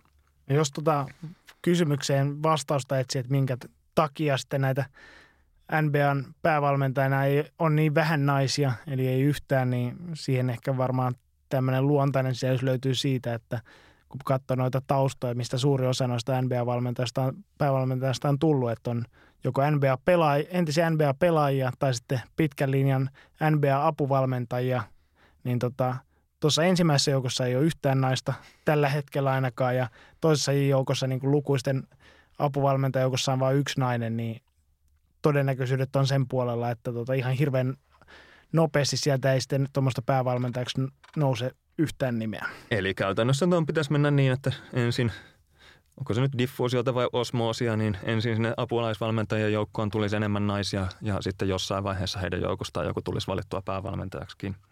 No tuossa taannoin tähän sukupuolikysymykseen niin otettiin kantaa, että lausunta-automaatti, tai ehkä lausunta-automaatti, mutta henkilölle esitetään kysymyksiä aiheesta kuin aiheesta, että LeBron James, joka sitten tokaisi, että hänelle valmentajan sukupuolella ei ole mitään merkitystä, eli olisi valmis, valmis pelaamaan tota, naisvalmentajankin alaisuudessa. No tähän tietysti irvileuvat sanoo, että ei sillä varmaan väliä LeBron Jamesilla olekaan, kun hän kävelee valmentajan yli joka tapauksessa, että silloin, sillä ei ole mitään merkitystä, minkälainen kaveri siellä penkin päässä istuu. Mutta tota, ainakin kertoo siitä, että toi on varsin valveutunutta porukkaa toi N B A-pelaajien joukko, että siellä ei niinku näitä sukupuoli-ennakkoluuloja ollaan myös niinku valmiita raja-aitoja kaatamaan. N B A-organisaatiot on sitten asia erikseen. Dallas Mavericks. ei näin, ei näin. Semmoisen sivuhuomioon voisi tuohon vielä heittää, että kokeneemmat valmentajat pärjää keskimäärin paremmin, mutta tämä on seurausta selviytymisharhasta eli survivorship biaksesta. Eli tarkoittaa sitä, että ne valmentajat, jotka ei pärjännyt, ne ei valmenna enää. Ja se on mielenkiintoista, että sitten kun valmennuskokemuksen vaikutus on huomioitu siinä, että kuinka hyvin jengi pärjää, niin valmentajan menestys alkaakin korreloida negatiivisesti valmentajan iän kanssa. Tämä perustuu nyt yhteen Harvardissa tehtyyn blogikirjoitukseen, mutta sen mukaan ideaalinen valmentaja olisi noin viisikymmentäviisivuotias ja valmentanut N B A:ssa seitsemäntoista vuotta. Ja tähän nyt voi ehkä ottaa kotimaasta tämmöisen lainauksen. Henrik Detmanin kuusikymmenvuotissynttäri Hesari-kirjoituksessa hän totesi, että suomalaisen urheilukulttuurin isoin ongelma on kokemuksen vähättely. Ja hän sanoi, että tässä nyt kuusikymppinen puhuu, mutta väitän, että eniten su- valmentamisesta tietävät ihmiset Suomessa eivät ole minua nuorempia, vaan vanhempia. Ja siinä varmaan Detman on ihan oikeiden asioiden juurella ainakin.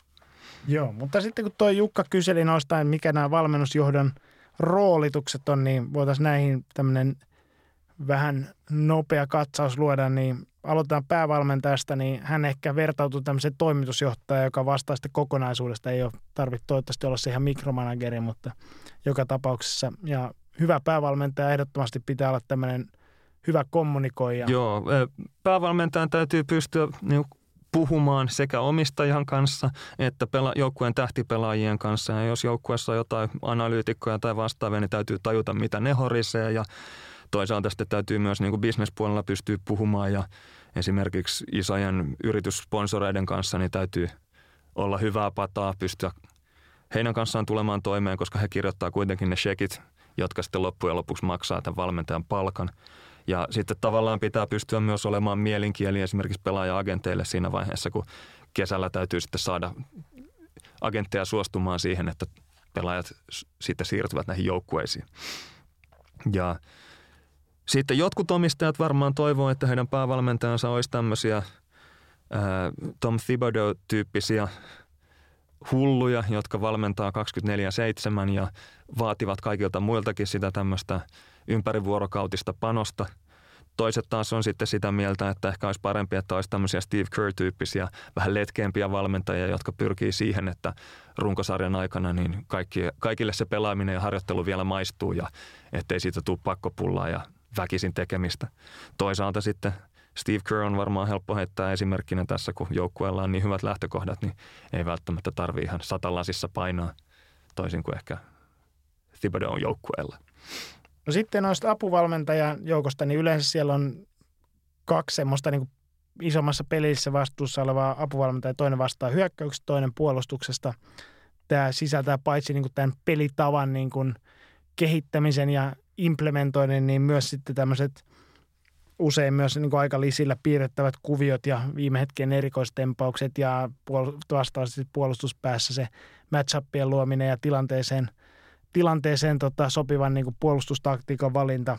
Mä en itse usko, että legendaarinen Phil Jackson olisi osannut piirtää niitä kolmiohyökkäyksiä edes vähän alusta. Et hänellä oli apulaisvalmentaja Tex Winter, joka hoiti sen puolen ja, ja sitten Phil Jackson keskittyi enemmän siihen, että starojen kemiat kohtaavat ja, ja että tota, kaikki ovat tyytyväisiä ja pysyvät lestissään. Mutta tämä varmaan tämä vaihtelee aika paljon siitä, että mikä se valmentajan niin kuin, tai päävalmentajan erikoisosaaminen on, että toiset on vahvempia taktikkoja ja hoitaa sitten sitä osaa ja osaa on enemmän sitten näitä Phil Jackson-tyyppisiä egojen hieroja, jotka sitten se keskittyy siihen puoleen. Mutta sitten toinen, niin tämä apuvalmentajien niin kuin vastuulla niin usein on niin, että kaikille valmentajille on jaettu tietty osa noista vastustaja- tai mahdollista vastustajajoukkueista siten, että esimerkiksi yhden valmentajan pitää tuntea niin kuin viisi vastustajajoukkuetta tarkemmin tuossa skauttausnäkökulmassa, että osaa sitten valmistaa sitä koko joukkuetta tuohon siihen tulevaan kohtaamiseen. Ja sitten myös noille kaikille joukkueen pelaajille on nimetty sitten yksi tämmöinen vastuuvalmentaja tuosta valmentajan johdosta tai valmennusjohdosta, joka sitten toimii tämmöisen keskustelukumppanina ja sitten myös henkilökohtaisen taitojen kehittäjänä ja, ja tukena ja, ja isä- ja äitihahmona tarvittaessa sitten, jos niinkseen tulee. Ja tota, usein tämä menee siten, että päävalmentaja itse vastaa sitten noista pelinrakentajaosastosta vastuu, vastuuvalmentajan roolissa, koska niin kuin sanotaan, että peli rakentaa sitten se valmentajan jatko siellä kentällä, niin heillä on yleensä syytä olla sitten hyvä, hyvää pataa ja samalla, samalla sivulla monessa asioissa. Noiden yksittäisten N B A-päävalmentajan pelifilosofioihin en nyt osaa ihan hirveän syvälle mennä, mutta uskallan väittää, että kaikilla valmentajilla on varmasti jonkun kaunis ideaalinsa siitä, miten korista pitäisi pelata. Mutta valitettavasti on hyvin harvoilla N B A:ssa on niin hyvä pelaajamateriaali, että pääsevät täysillä toteuttamaan sitä omaa visiotaan. No, tältä osin ehkä nämä selvimmät esimerkit niin kuin siitä, että mikä on se oman tavan tavallaan rummutus versus sitten mukautuminen sen pelaajamateriaalin vaatimuksiin. Niin, jos otetaan nyt esimerkkinä toi Mike D'Antoni Houstonista ja sitten San Antonion Greg Popovich, niin tosiaan Popovichilla niin näyttäisi, tota, jos pelkkää joukkojen pelaamista katsoo, niin näyttäisi siltä, että hänellä ei ole mitään tämmöistä omaa tapaa pelata korista, vaan se joukko aina tekee niin kuin juuri semmoisia asioita, mikä kulloisellekin pelaamateriaali sopii optimaalisesti, ja tämä pelitapa voi vaihdella jopa niin kuin peräkkäisillä kausilla niin kuin merkittävästi toisistaan. Kun taas sitten vaikka Mike D'Antoni suoraan sanottuna näyttää aika pelleiltä, kun hän on semmoisen joukkojen peräsimessä, jonka pelaajamateriaali yhtään sovi siihen hänen pelitapaansa. Mutta taas kääntöpuolella on se, että niin kuin vaikka tällä kaudella, kun Houstonissa hän on sitten, tai Daryl Morey on kerännyt sitten sinne semmoisen joukkueen, joka pystyy toteuttamaan tämä Mike D'Antonin pelifilosofia, niin näyttää täysin nerolta ja saattaa jopa olla tämän kauden vuoden valmentaja. Sitten pitää muistaa se, että huipputasollakin koripalloa voi pelata hyvin, hyvin monella eri tavalla. Että jos verrataan vaikka kahta tehokkainta hyökkäystä N B A:ssa tällä kaudella, eli Houston Rocketsia ja Golden State Warriorsia, ja siis valmentajien Mike D'Antoni ja Steve Curryn näkemystä siitä, miten he haluaisivat korista pelata, niin heillä on aivan täysin, heidän hyökkäyksensä on niin kuin yö ja päivä keskenään. Eli Steve Curryn näkemys koriksesta on se, että kaikki pelaajat liikkuu koko ajan ja on jatkuvia leikkauksia ja tehdään screenejä ja pelataan pelaajia vapaaksi niiden kautta. Ja joukkue ei esimerkiksi turvaudu tämmöiseen, mitä mä sanoisin, pehmoleluun, joka heille voisi olla se, että joukkueen kaksi parasta pelaajaa, Steph Curry ja Kevin Durant, pelaisi palloskriiniä, joka todennäköisesti saattaisi olla koko koripallon kaikkein vaikeimmin puolustettava yhdistelmä. Mutta Steve Kerr tähtää enemmänkin siihen, että pelataan tämmöistä koko joukkueen peliä, ja hän on sitä mieltä, että esimerkiksi isolation basketball, jossa yksi kaveri pelaa yksi vastaan yksi ja muut seisoo ympärillä, niin on hyvin epämiellyttävää. Ja oleellista tässä on se, että Golden Statein pelaajat ikään kuin kaikki tekee siellä kentällä kaikkea, kun taas Houston Rocketsin jätkät tekee vaan niin kuin omaa juttuaan. Ja se on osittain tietenkin seurausta siitä, että Golden State Warriors on hankittu pelaajia, jotka osaa tehdä kaikkea, ja Houstonissa on taas spesialisteja. Ja nämä spesialistit on taas sitten niin kuin vartavasten valittu tähän Mike D'Antonin koripalloteoriaan, jossa ideana on se, että tehdään pisteitä mahdollisimman helposti ja tehokkaasti joka hyökkäyksessä koko ajan. Ja ei minkäännäköistä tämmöistä turhaa ylimääräistä hötkyilyä liikettä siellä hyökkäyksessä, vaan jyskytetään sitä tasaisen tappavaa palloskriiniä vaikka koko matsi sillä, että siinä on James Harden tai Chris Paul ja iso jätkä skriinaamassa ja muut jätkät sitten seisoo siellä laidassa, levittää kenttää ja on valmiina laukomaan niitä kolmosia sitten, jos puolustajat jättää heidät. Ja tässä on tietenkin se rajoite sitten, että tämmöistä äärimmäisen tehokasta peliä on ei pysty pelaamaan, ellei ole niin tämmöistä erikoislaatuista pelaajaa niin kuin James Harden, joka on aivan niin kuin kriittinen linkki tässä ketjussa. Mutta samalla tavalla sitten, jos ajattelee tota Golden Statein peliä, niin ei sekään riitä, että siellä ihan mitkä tahansa kanat juoksentelee ympäriinsä, vaan siinä on erittäin oleellista se, että Steph Curry on niin kova heittämään, että hänen pelkkä liikkumisensa tota, ilman palloa niin synnyttää vapaita paikkoja muille pelaajille, kun koko puolustus keskittyy häneen, vaikka hänellä ei edes olisi palloa.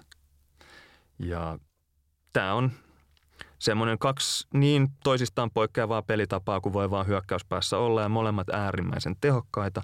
Ja mä todellakin pidän kolmin käsin peukkuja sille, että nämä kaksi joukkuetta kohtaisi tänä vuonna pudotuspeleissä, ja mielellään sillä tavalla Steph Curry olisi terveenä, että nähtäisi näiden kahden kulttuurin tämmöinen yhteen törmäys, joka todennäköisesti olisi kaikkein mielenkiintoisinta korista, mitä N B A pystyy tarjoamaan.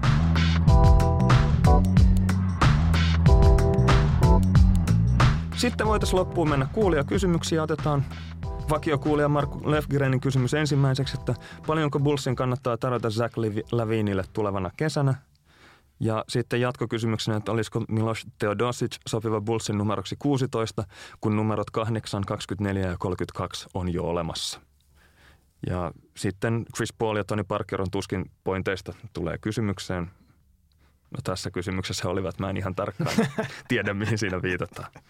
Onko tämä joku tämmöinen fingerpari-tyyppinen heitto? Mutta tota, jos tämä Zach Lavinin jatkosopimusta ensin tarkastellaan, niin Lavine on tosiaan niin kuin rajoitettu vapaa-agentti. Ja toki on hyvin mahdollista, että joku Brooklyn törkkää sitä kaverille jonkun järjettömän sopimustarjouksen. Mutta tota, ja tämmöisessä tilanteessa toivottavasti Bulls ei sitten tätä sopimustarjousta täsmää, mutta tosiaan, tosiaan niin kuin mikään ei tapahdu tyhjössä, ja tosiaan ensi kesänä niin ei kovin monella joukkueella ole hirveästi rahaa käyttävissä, joten veikkaisin, että Lavine ei, ei tota ihan taskuja täyteen dollareita tule tunkemaan. Äh, Tuommoinen ehkä niin kuin kymmenen kaksitoista miljoonaa kaudesta niin voisi olla Bullsille ihan hyvä hinta, viisitoista miljoonaakin ehkä. Ollais, mentäisi jo sille rajoille, että hampaa tirvessä voitaisiin semmoinen maksaa, mutta siitä ylipää, yli jos mennään, niin sitten jos se ra- alkaa rajoittaa tuota joukkueen rakentamista aika merkittävällä tavalla. Mutta tota, ehkä nyt Lavine ei ainakaan, vaikka tosiaan loukkaantumisesta para- palasi tälle kaudelle, niin ei ole ollut mikään semmoinen, semmoinen rakennuspalikka, että niin koko tulevaisuus kannattaa sen varaan rakentaa, että, että tota, sopiva hinta Bullsin kannalta mahdollisimman vähän, Lavinin kannalta totta kai mahdollisimman paljon on se, se mistä se oikea hinta löytyy.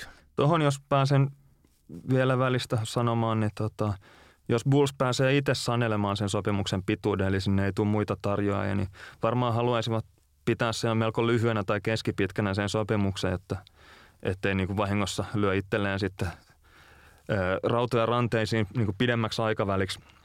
Ja saattaa olla, että on valmiita maksamaan vähän ekstraa siitä, että se sopimus on pikkasen lyhyempi. Ja Bullsin johto on sikäli lirissä, että Zach Lavine on yksi niistä kolmesta hyödykkeestä, jotka sinne Jimmy Butler-kaupassa saatiin. Ja jos hänestä nyt luovutaan ensi kesänä, niin, niin se on seuraajohdon imagolle kova isku. Ja on siis olemassa pelko, että sortuvat johonkin älyttömyyksiin ihan vaan sen takia, että saavat säilyttää kasvonsa. No mitä sitten tuohon Markun toiseen kysymykseen? Bullsin numerosta kuusitoista, niin sinänsä Milos Teodosic olisi varmaan kiva nähdä Bullsin paidassa, mutta onhan siellä Paul Zipser, joka pelaa numerolla kuusitoista, ja hänellä on vielä vuosisopimusta jäljellä ja sen päälle vielä sitten optio seuraavasta kaudesta. Niin tota, eiköhän toi posti ole tältä osin täytetty. Transi kaksituhattaseitsemän kysyy, ketkä ovat N B A:n tämän kauden parhaat puolustajat ja miksi? No ensimmäisenä pakko mainita Rudy Gobert, ja mä viime jaksossa valittelin sitä, että kuinka puolustusta on vaikeaa mitata tilastoilla, ja Gobert on semmoinen jatka, joka tekee sitä ihan kaikkea. Et sen lisäksi hän torjuu heittöä, hän laskee vastustajan pisteitä per pallonhallinta ja tappaa vastustajan heittoprosentin korjalle ja jopa laskee sitä, että kuinka paljon niitä heittöjä siellä korin alla otetaan. Eli tavallaan hänellä on tämmöinen ennaltaehkäisevä vaikutus jo myös olemassa, ja siksi Gobert. Sitten toinen vaihtoehto olisi Andre Robertson, joka piti oman miehensä ja paikkasi muidenkin puutteita Thunderissa ennen kuin hänen polvensa hajosi. Ja äärimmäisen arvokas puolustuspelaaja, vaikka hyökkäyspäässä olikin täysin hyödytön, eli siksi Robertson. Ja kolmantena mä mainitsisin Philadelphia seventy-sixersin Robert Covingtonin, joka on Robertsonin veroinen kaaripuolustaja, jolla on äärimmäinen ulottuvuus, hyvä ajoitus ja oikea sijoittuminen on todella silkkiä vatsalle, eli siksi Covington. Näitä muita hyviä puolustajia voisi luetella vaikka kuinka paljon, Durant, Butler, Paul George, mutta ongelma on se, että superstarat on aina vähän ongelmallisia puolustusta mitattaessa, koska he ei yleensä vedä satalasissa puolustuksessa, vaikka osaiskin. Sitten on esimerkiksi DeJounte Murray ja Marcus Smart, jotka on mainekkaita puolustajia, mutta sitten herää kysymys, että kuinka suurelta osin se on heidän joukkuesysteemiensä seurausta. Ja sitten isoista jätkistä Al Horford, Joel Embiid, Draymond Green, jotka on aivan mahtavia puolustajia kukin, mutta Gobert on mun mielestä heitä kovempi. Sitten seuraava kysymys Onni Nevalalta, muistaakseni Porista.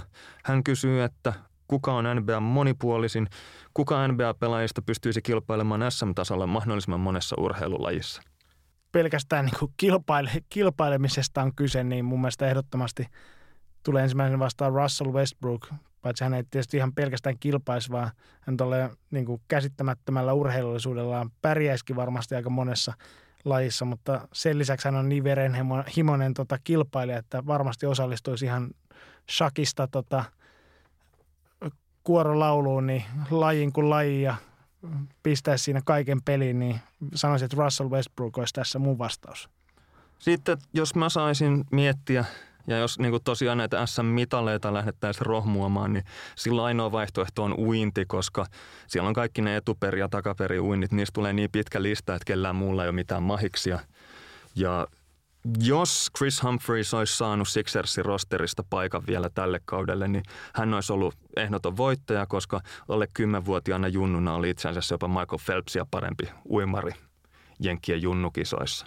Eli Chris Humphries varmaan osaa vieläkin kroolata ja uida etu- ja takaperi ja kaikki ne muut variaatiot, mitä löytyy. Tuossa voisi toinen nimi olla entistä pelaajasta Tim Duncan, joka tietysti huippu urhe, uimariuransa joutui lopettamaan sen takia, koska Neitsytsaaren lähi uima-allas niin kuin meni remonttiin tuon taifuunin seurauksena. Niinhän siinä kävi. Ja sitten nimimerkki Major Julli esittää kysymyksen, että nukahdatteko itse koskaan podcastia tehdessä?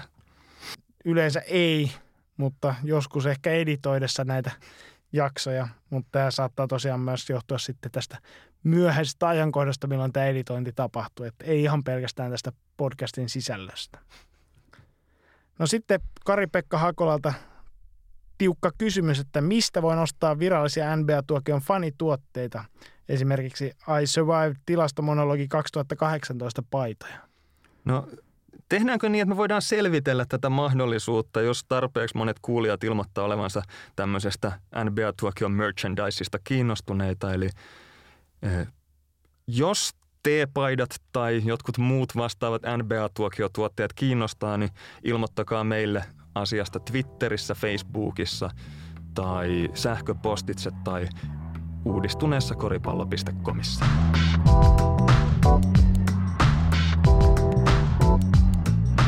Sitten seuraavana Portland Trail Blazers.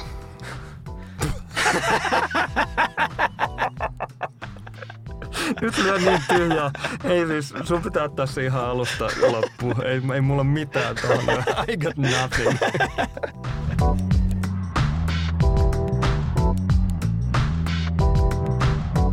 Tilaa N B A-tuokio sieltä, mistä hankit podcastisi. Jätä meille arvostelut. Tykkää Facebookissa, seuraa Twitterissä. Ja tästäkin jaksosta voi käydä keskustelua Twitterissä, Facebookissa tai uudistuneessa koripallo piste comissa.